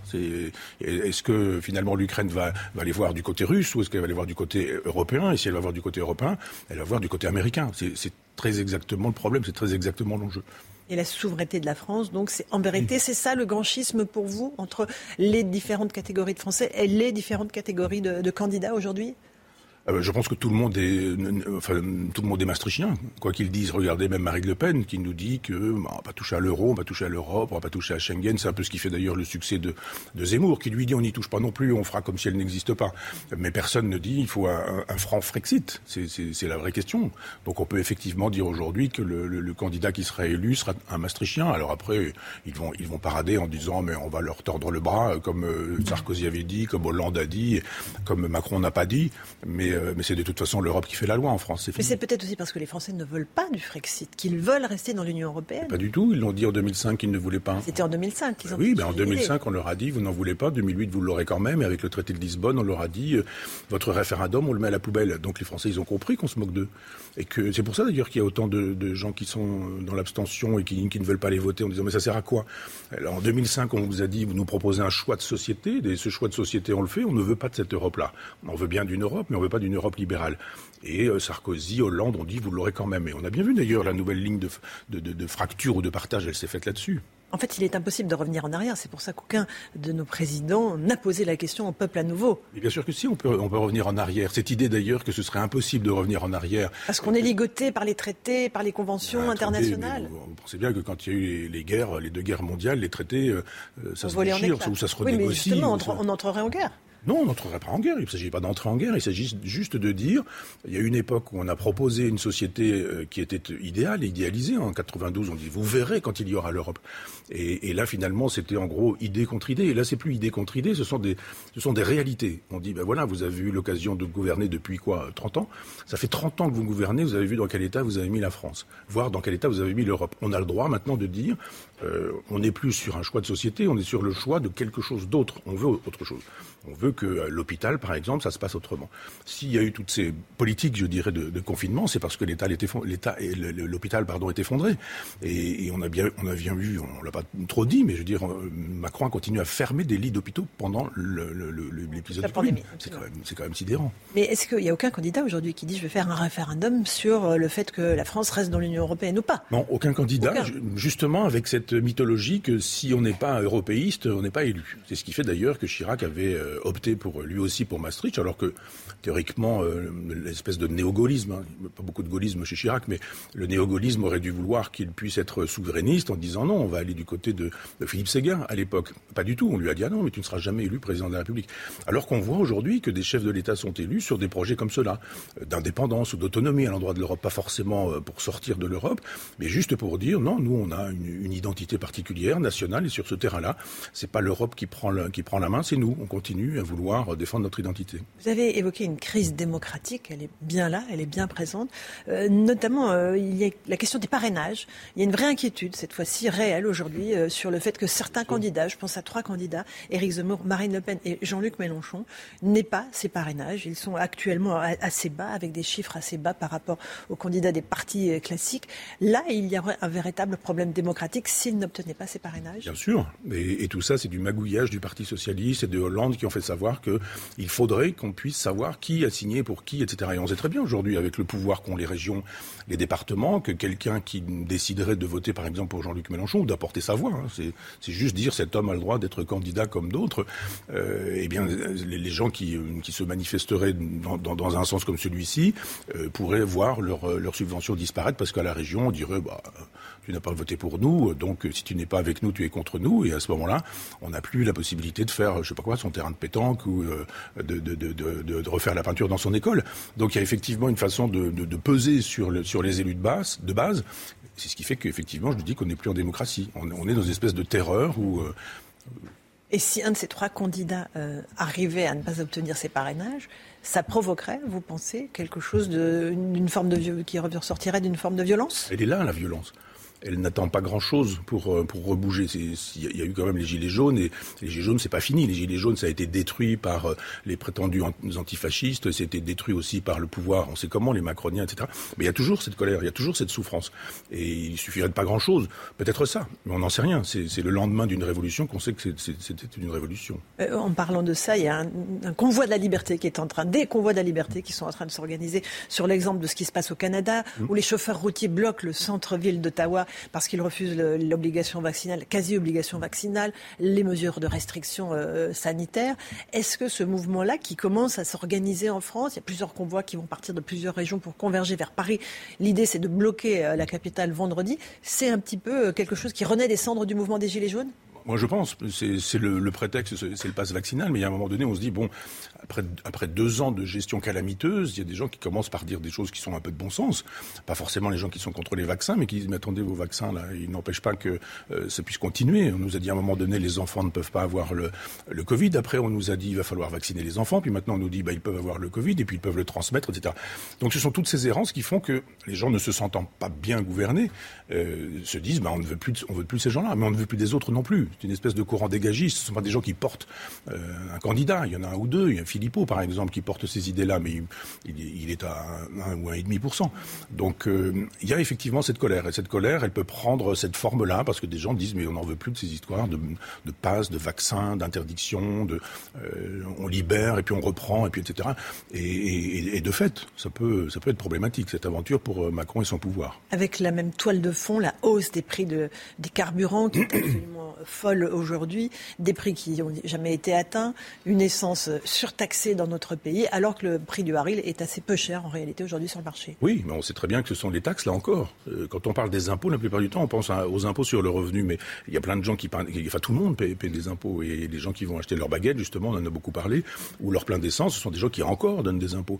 Et les gens, ils veulent bien donner des impôts, ils disent juste, mais euh, où va mon argent, d'une certaine manière? On paie des impôts quand on achète de quoi, de quoi manger, et, ben, on ne voit pas d'hôpital euh, s'ouvrir, on ne voit pas d'école s'ouvrir, on voit même plutôt des hôpitaux fermés, des écoles fermées. Et les gens disent, on veut bien donner, on veut bien, il n'y a aucun problème, on n'est pas contre l'impôt comme ça a été souvent dit. Les gens sont pour l'impôt, mais ils veulent une répartition des impôts en disant, mais je ne veux pas non plus que euh, quand je paie des impôts pour avoir une, autoroute, par exemple, je sois obligé aussi de payer l'autoroute à nouveau quand je l'emprunte. Donc il y, a, du bon sens, je dirais, dans, le peuple qui se rebelle. Et il y a toujours une, dans les grandes révolutions, euh, une base de révolte contre les taxes, euh, la gabelle. Oui, mais il y a un moment donné où vous ne pouvez plus payer, vous ne pouvez plus payer. C'est pas seulement une espèce d'opposition de l'impôt à l'impôt sur le principe, en disant nous ne voulons pas de l'impôt. Ça, ce sont des, discours agressifs à l'endroit des, gens modestes, mais les gens ne peuvent pas. Souvenez-vous, les, gilets jaunes sont juste des gens qui, il y a quelques semaines de Noël, disaient nous ne pourrons pas acheter de jouets à nos enfants. Ce sont parfois nos parents qui paient les jouets à nos enfants, les grands-parents, donc alors que nous, nous travaillons déjà. Et qui disaient mais de toute façon, si, on augmente le, prix de l'essence, nous ne pourrons pas. C'était pas une révolte sur le principe de l'impôt. Personne n'est contre l'impôt d'une certaine manière. Simplement, les, gens qui ne peuvent pas le payer, c'était un peu le cas de la Révolution française. Il y a eu un moment donné où les gens disaient, mais on n'en peut plus, quoi. Et, ça me paraît de bon sens. Quand on dit, je ne paie pas d'impôt sur le revenu, mais en même temps, j'en paie en permanence dans tout ce que je consomme, ça me paraît de bon sens de dire, mais nous voudrions voir cet impôt réaffecté à des écoles, à des mairies, à, hôpitaux. À, des hôpitaux. Euh, dans la nef des fous 2 que vous publiez aux éditions euh, Bouquin, euh, vous dites que c'est le portrait d'une société qui n'est plus une démocratie. En quoi est-ce que nous ne sommes plus en démocratie en France? Nous avons parlé tout à l'heure de cette, élection de 2005. Je pense que quand une élection euh, est perdue, on doit en tirer les conséquences. Emmanuel Macron a perdu toutes ses élections depuis qu'il est élu. Il n'a tiré aucune conséquence je ne sais plus, enfin, il y a régional, municipal. Euh, et on se dit, le général de Gaulle, lui, quand il perdait, il s'en allait. Il, remettait euh, son pouvoir en jeu en disant, bon, vous m'avez fait savoir que vous ne m'aimiez plus ou que vous ne désiriez plus ma politique. Soit je démissionne, soit je dis sous l'Assemblée nationale, soit je fais un référendum. Et si le référendum dit, je, nous ne voulons plus de vous ou de vous, on s'en va. C'est ça le, la Ve République. La Ve République, elle est détruite parce qu'on a touché à plein de choses, notamment la question de la souveraineté. Donc il n'y a plus de, de démocratie dans un monde où, de toute façon, on sait quel client va être élu aux prochaines présidentielles? Ce sera un candidat maastrichtien, et, après, alors ce sera qui? Ce sera Pécresse, ce sera Macron, mais je ne me trompe pas beaucoup en vous disant ce sera sûrement pas Zemmour, ce sera sûrement pas Mélenchon, et ce sera sûrement pas Le Pen. Pourquoi? Parce que tout est fait pour ça. Ce sont des gens qui sont présentés comme des méchants. Et puis les autres, ce sont des gens qui sont présentés comme des bons. Alors on vous dit, mais là, vous avez le, cercle de la raison, vous avez des gens qui sont intelligents. Enfin, vous m'en parliez tout à l'heure, on ne peut pas sortir de l'Europe, on ne peut pas sortir de l'euro. Euh, oui, tout n'est pas extraordinaire, mais on va, on va changer les choses, donnez-nous encore du temps. On connaît l'argumentaire du président de la République, ça va être je n'ai pas pu faire ce que je voulais faire parce qu'il y a eu le Covid et puis euh, euh, les gilets jaunes, donc, euh, redonnez-moi cinq ans, mais pour faire la même politique. Donc le système est ainsi fait, les médias pas vous, vous avez eu droit récemment à quelques insultes de la part de quelques ministres, mais il y a des médias dans lesquels on peut dire des choses vraiment très précisément, et puis d'autres pas, parce qu'il y a une idéologie d'État et il y a une idéologie extrêmement puissante qui terrorise un peu les, gens. Alors, bon, nous, on a créé Front Populaire et on a, on a restauré un peu le, mot souverainiste et l'idée souverainiste. Mais il y a encore quelques temps, euh, c'était un gros mot. Alors on a, on a, commencé à dire souverainisme européen. Souvenez-vous, le mot qui était mal propre, on a commencé à l'utiliser pour essayer de l'inverser en disant, Macron nous disait, il y a un souverainisme européen puis un souverainisme français. Ça, c'est le en même temps. Non, c'est l'un ou l'autre. on ne peut pas avoir les deux. Vous avez évoqué entre les lignes euh, Gérald Darmanin qui, hier, euh, sur une chaîne concurrente, a apostrophé une journaliste qui l'interrogeait et qui, au passage, a égratigné CNews. Ça symbolise quoi pour vous? De la part du pouvoir en place une espèce d'arrogance et de suffisance. c'est le même personnage qui nous a dit qu'il n'y avait pas une personne en France qui estimait que Macron avait mal géré. On se dit, mais est-ce qu'il se rend compte des sottises qu'il dit? Il y avait euh, autour du plateau des gens qui tous n'étaient pas d'accord avec Macron, mais euh, il, suffit de descendre dans la rue. Cet homme ne peut plus sortir dans la rue. Il se, prend des gifles, il se fait cracher dessus. Euh, quand il y a toujours 10 camions de CRS entre lui et, le peuple, on ne peut pas dire des choses comme celle-ci, mais c'est une espèce d'impunité. Et puis, il y a aussi une espèce de de jeu entre, les, entre les, journalistes qui font de la politique, les, gens qui, qui, se font de la politique et qui se font aussi journalistes, et puis il y a une espèce de fausse connivence. Et puis quand la connivence disparaît, que la question est un peu, euh, euh, elle est très précise, quoi. Elle dit bah, rendez des comptes, quoi. Euh, ben, à ce moment-là, on a l'arrogance des personnages qui sont qui sont violents, agressifs ou de mauvaise foi, puis on ne dit pas ça ne va pas faire mal, comme une espèce de gynécologue disant détendez-vous, quoi. J'ai trouvé ça d'une grande violence, d'une grande agressivité, peut-être même quelque chose qui ressemble à de la misogynie. Moi, j'ai pas, j'ai pas du tout euh, apprécié la formule ni même le ton, bien sûr. Est-ce qu'il y a un, risque d'abstention massive? On sait qu'en général, les Français, ils, votent pour la présidentielle. C'est la seule élection sur laquelle ils se mobilisent. Est-ce qu'il y a un risque mais qui se désintéresse de, de, cette élection? Je pense que oui. Je pense que ce seront les, grands gagnants, euh, les abstentionnistes. D'abord, on ne sait pas qui va être sur la ligne de départ. Vous parliez tout à l'heure fort justement des, parrainages. Et qui ira, qui n'ira pas? Est-ce que des gens iront avec 1%, 1%, et demi en sachant que ça coûte cher et qu'ils vont perdre leur, euh, leur argent? Il y a un moment donné où quand on va savoir qui a les signatures, qui y va, les gens vont commencer à pouvoir réfléchir en disant bon alors lui non, lui oui. Moi je ne peux pas croire que Macron soit à 24% comme ça non-stop. C'est qu'il est surestimé Oui, bien sûr bien sûr. Euh, je ne peux pas croire que, quelqu'un soit comme ça devant tout le monde. Et... Donc on ne sait pas. Après, on nous dit il y a toujours deux points d'écart entre machin et bidule. Et machin et bidule, euh, bah, comme par hasard, ils sont dans un mouchoir de poche. on peut imaginer assez facilement que le système fait tout pour qu'il y ait un, deuxième tour dans lequel on aura un bon et un méchant, ou éventuellement deux bons. Valérie Pécresse et puis Emmanuel Macron en disant on a sauvé le système, Maastricht va pouvoir continuer et puis c'est reparti pour euh, cinq le but étant de sauver le système toujours. Absolument. Merci beaucoup Michel Onfray d'être venu ce matin dans la matinale de CNews. La Nef des Fous, année 2021, cette édition bouquin essai. Merci beaucoup à vous Olivier Benkemoun pour la suite de la matinale. Suite et fin de votre matinale sur CNews. On est ensemble jusqu'à 9h et on accueille bien sûr Brigitte Milleux. Bonjour docteur. On parle ce matin des respirateurs, respirateurs qui inquiètent, des machines qui sont utilisées dans le traitement des apnées du sommeil. On fera un petit rappel euh, tout à l'heure sur ce que c'est qu'une apnée du sommeil et puis euh, ce qu'on reproche à, ces respirateurs de la marque Philips. Le convoi de la liberté, il prend de l'ampleur. Près de 300 000 personnes ont rejoint la page Internet. Euh, vous savez, il s'agit de ce mouvement qui appelle à rouler sur Paris, je cite, pour manifester contre le pass vaccinal. Rendez-vous est pris pour samedi. Six convois vont partir de différentes villes de France. L'un d'entre eux part aujourd'hui depuis Nice. Trois candidats à l'élection présidentielle ont leurs 500 parrainages. Valérie Pécresse avec 939 signatures, Anne Hidalgo avec 652, Emmanuel Macron évidemment, Florian Tardif vous expliquera euh, tous les détails de ces, de ces parrainages qui sont des parrainages validés, on le rappelle, par le Conseil constitutionnel évidemment. Mais on commence par euh, un nouveau scandale qui touche euh, le groupe Orpea, Chana. Sa branche de soins psychiatriques Clinéa est également mise en cause pour maltraitance et vous allez l'entendre, les témoignages sont accablants. Vincent Fandège. Clinéa, filiale du groupe Orpea déjà dans la tourmente, est à son tour au cœur de la polémique. La branche est spécialisée dans les soins de suite et réadaptation et les soins psychiatriques. Les témoignages d'anciens patients ou de leurs familles sont similaires à ceux déjà portés contre Orpea ou le groupe Corian. Le fils d'une ancienne patiente raconte le séjour de sa mère entre manque de soins, manque d'attention et rationnement. Souvent, il ne mettait pas la clim. Je l'ai trouvé souvent en sueur, par exemple. parce qu'elle était en plein, en plein soleil en fait derrière la vitre. Personne n'était passé dans la chambre depuis des heures et des heures probablement.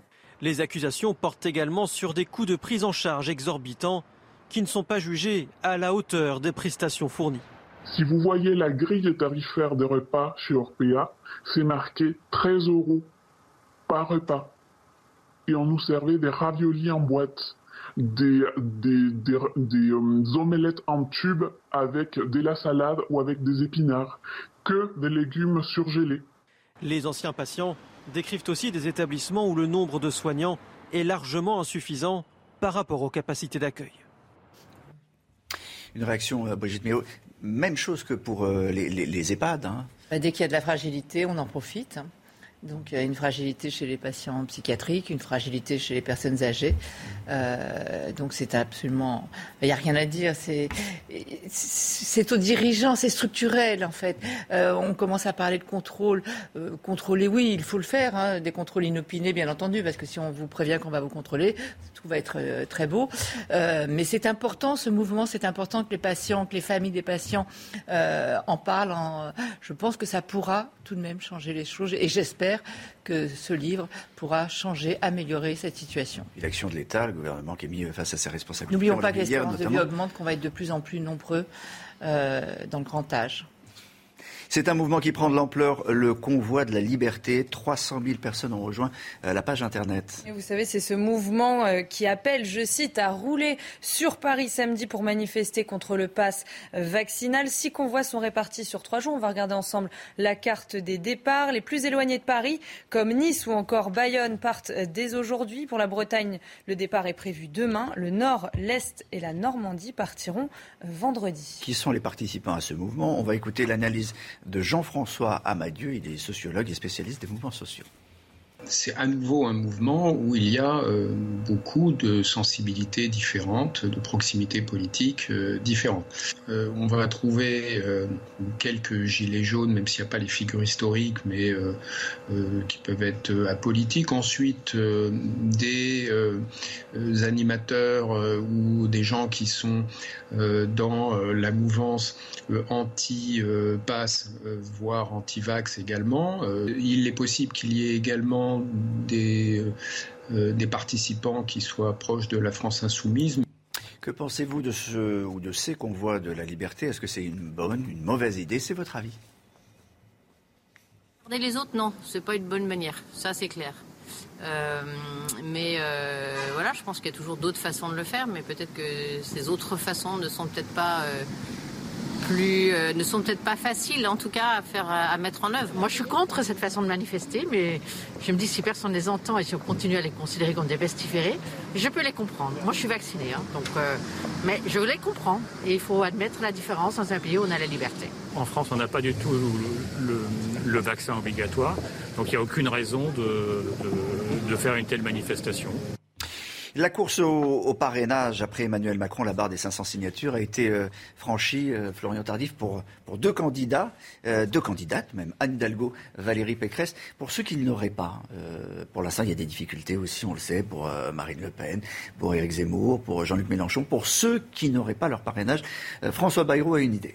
Oui, effectivement, c'était une formalité hein, pour Valérie Pécresse et euh, Anne Hidalgo qui euh, bénéficient à la fois du soutien d'un parti et d'un vivier euh, d'élus importants, élus socialistes et élus les républicains, ce qui n'est pas le cas justement pour Jean-Luc Mélenchon, Marine Le Pen ou encore Éric Zemmour. Et à ce sujet, effectivement, François Bayrou, à la tête du Modem, a expliqué que des élus du Modem retenaient leur parrainage dans l'éventualité que soit Marine Le Pen, soit Éric Zemmour ou encore Jean-Luc Mélenchon n'aient pas suffisamment euh, de signatures. À ce moment-là, d'ici euh, le 4 mars, ces élus euh, issus du Modem pourraient accorder leur parrainage dans un souci donc de respect démocratique pour permettre à ces candidats et aux électeurs qui, on le voit dans les sondages, soutiennent ces candidats, d'être présents lors du premier tour de l'élection.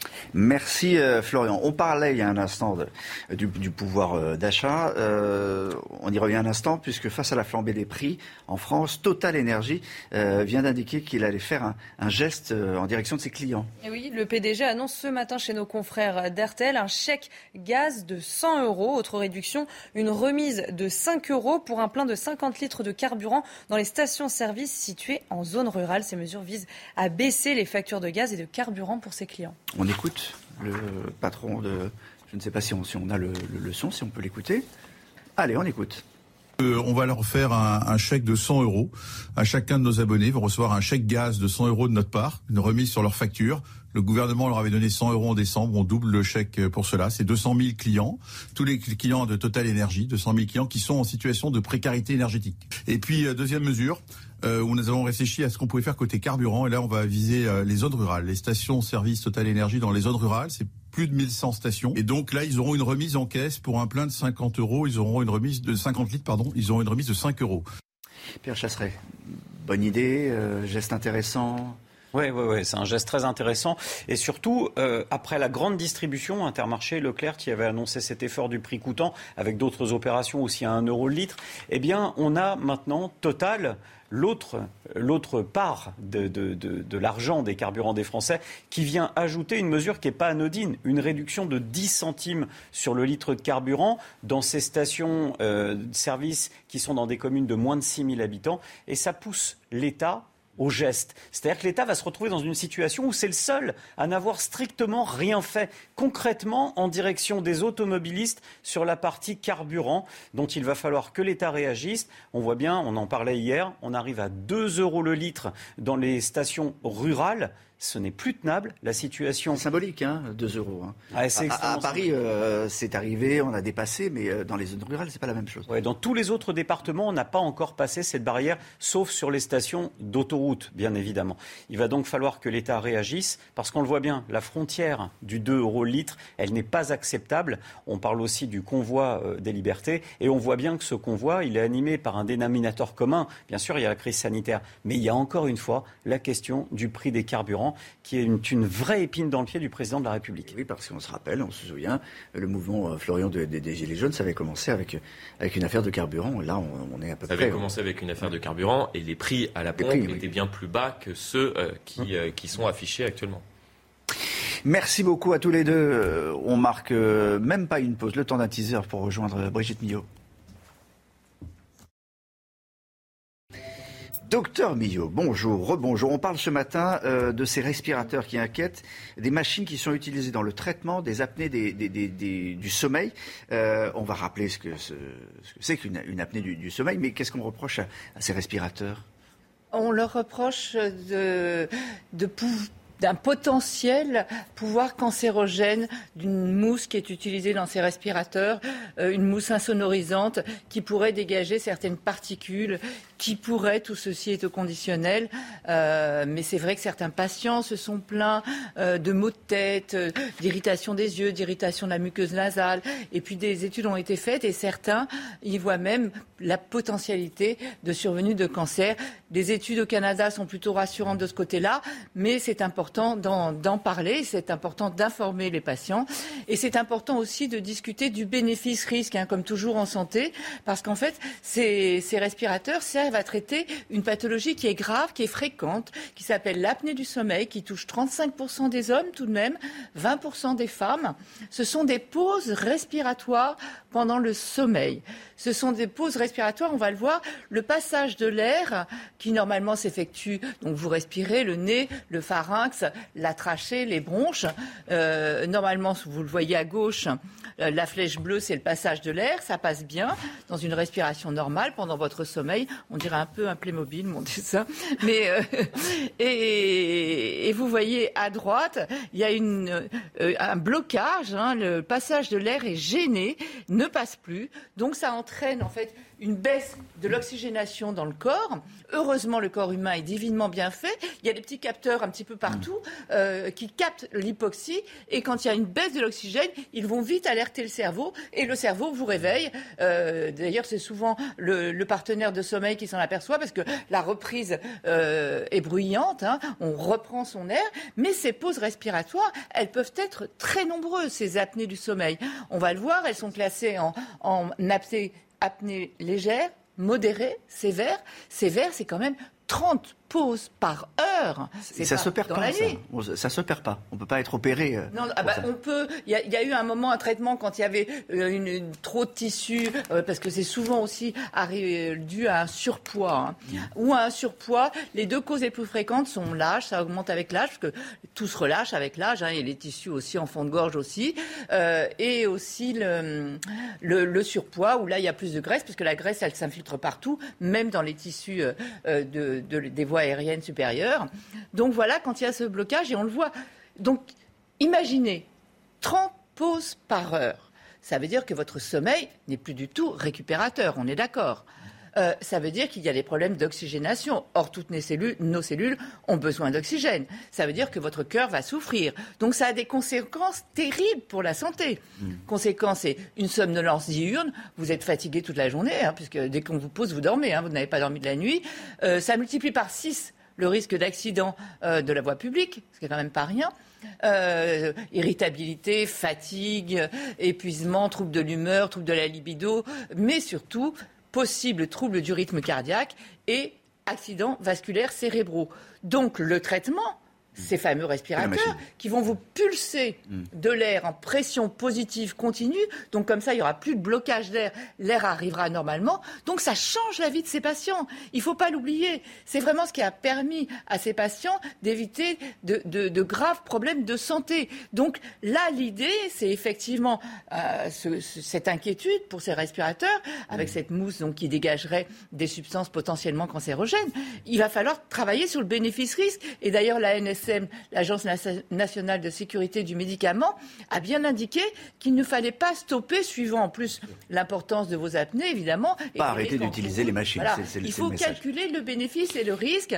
En tout cas, ce que vous pouvez faire, c'est déjà aller vous renseigner sur le site de l'ANSM. On va vous montrer ça tout de suite, euh, où il y a toutes les informations concernant ces appareils. Euh, ce ne sont pas tous les appareils, ce sont certains appareils. Alors il faut, il faut citer, c'est la marque Philips. Alors il y a, oui, mais il y a plusieurs euh, appareils qui sont concernés.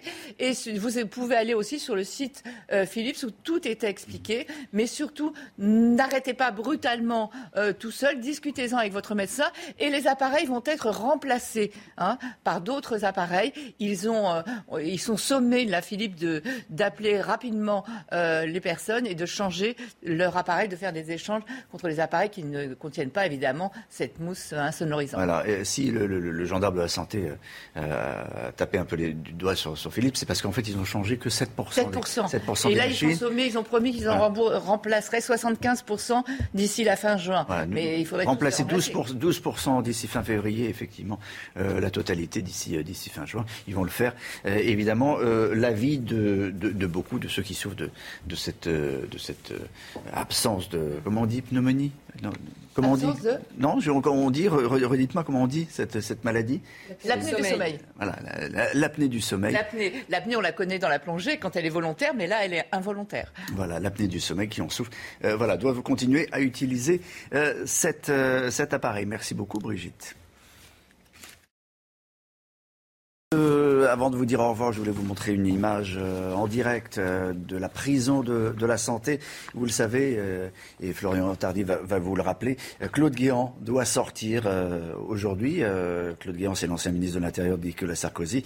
il s'est vu accorder une libération conditionnelle et doit quitter la prison aujourd'hui, après deux mois d'incarcération. Il a 77 ans, il avait été placé en détention le 13 décembre.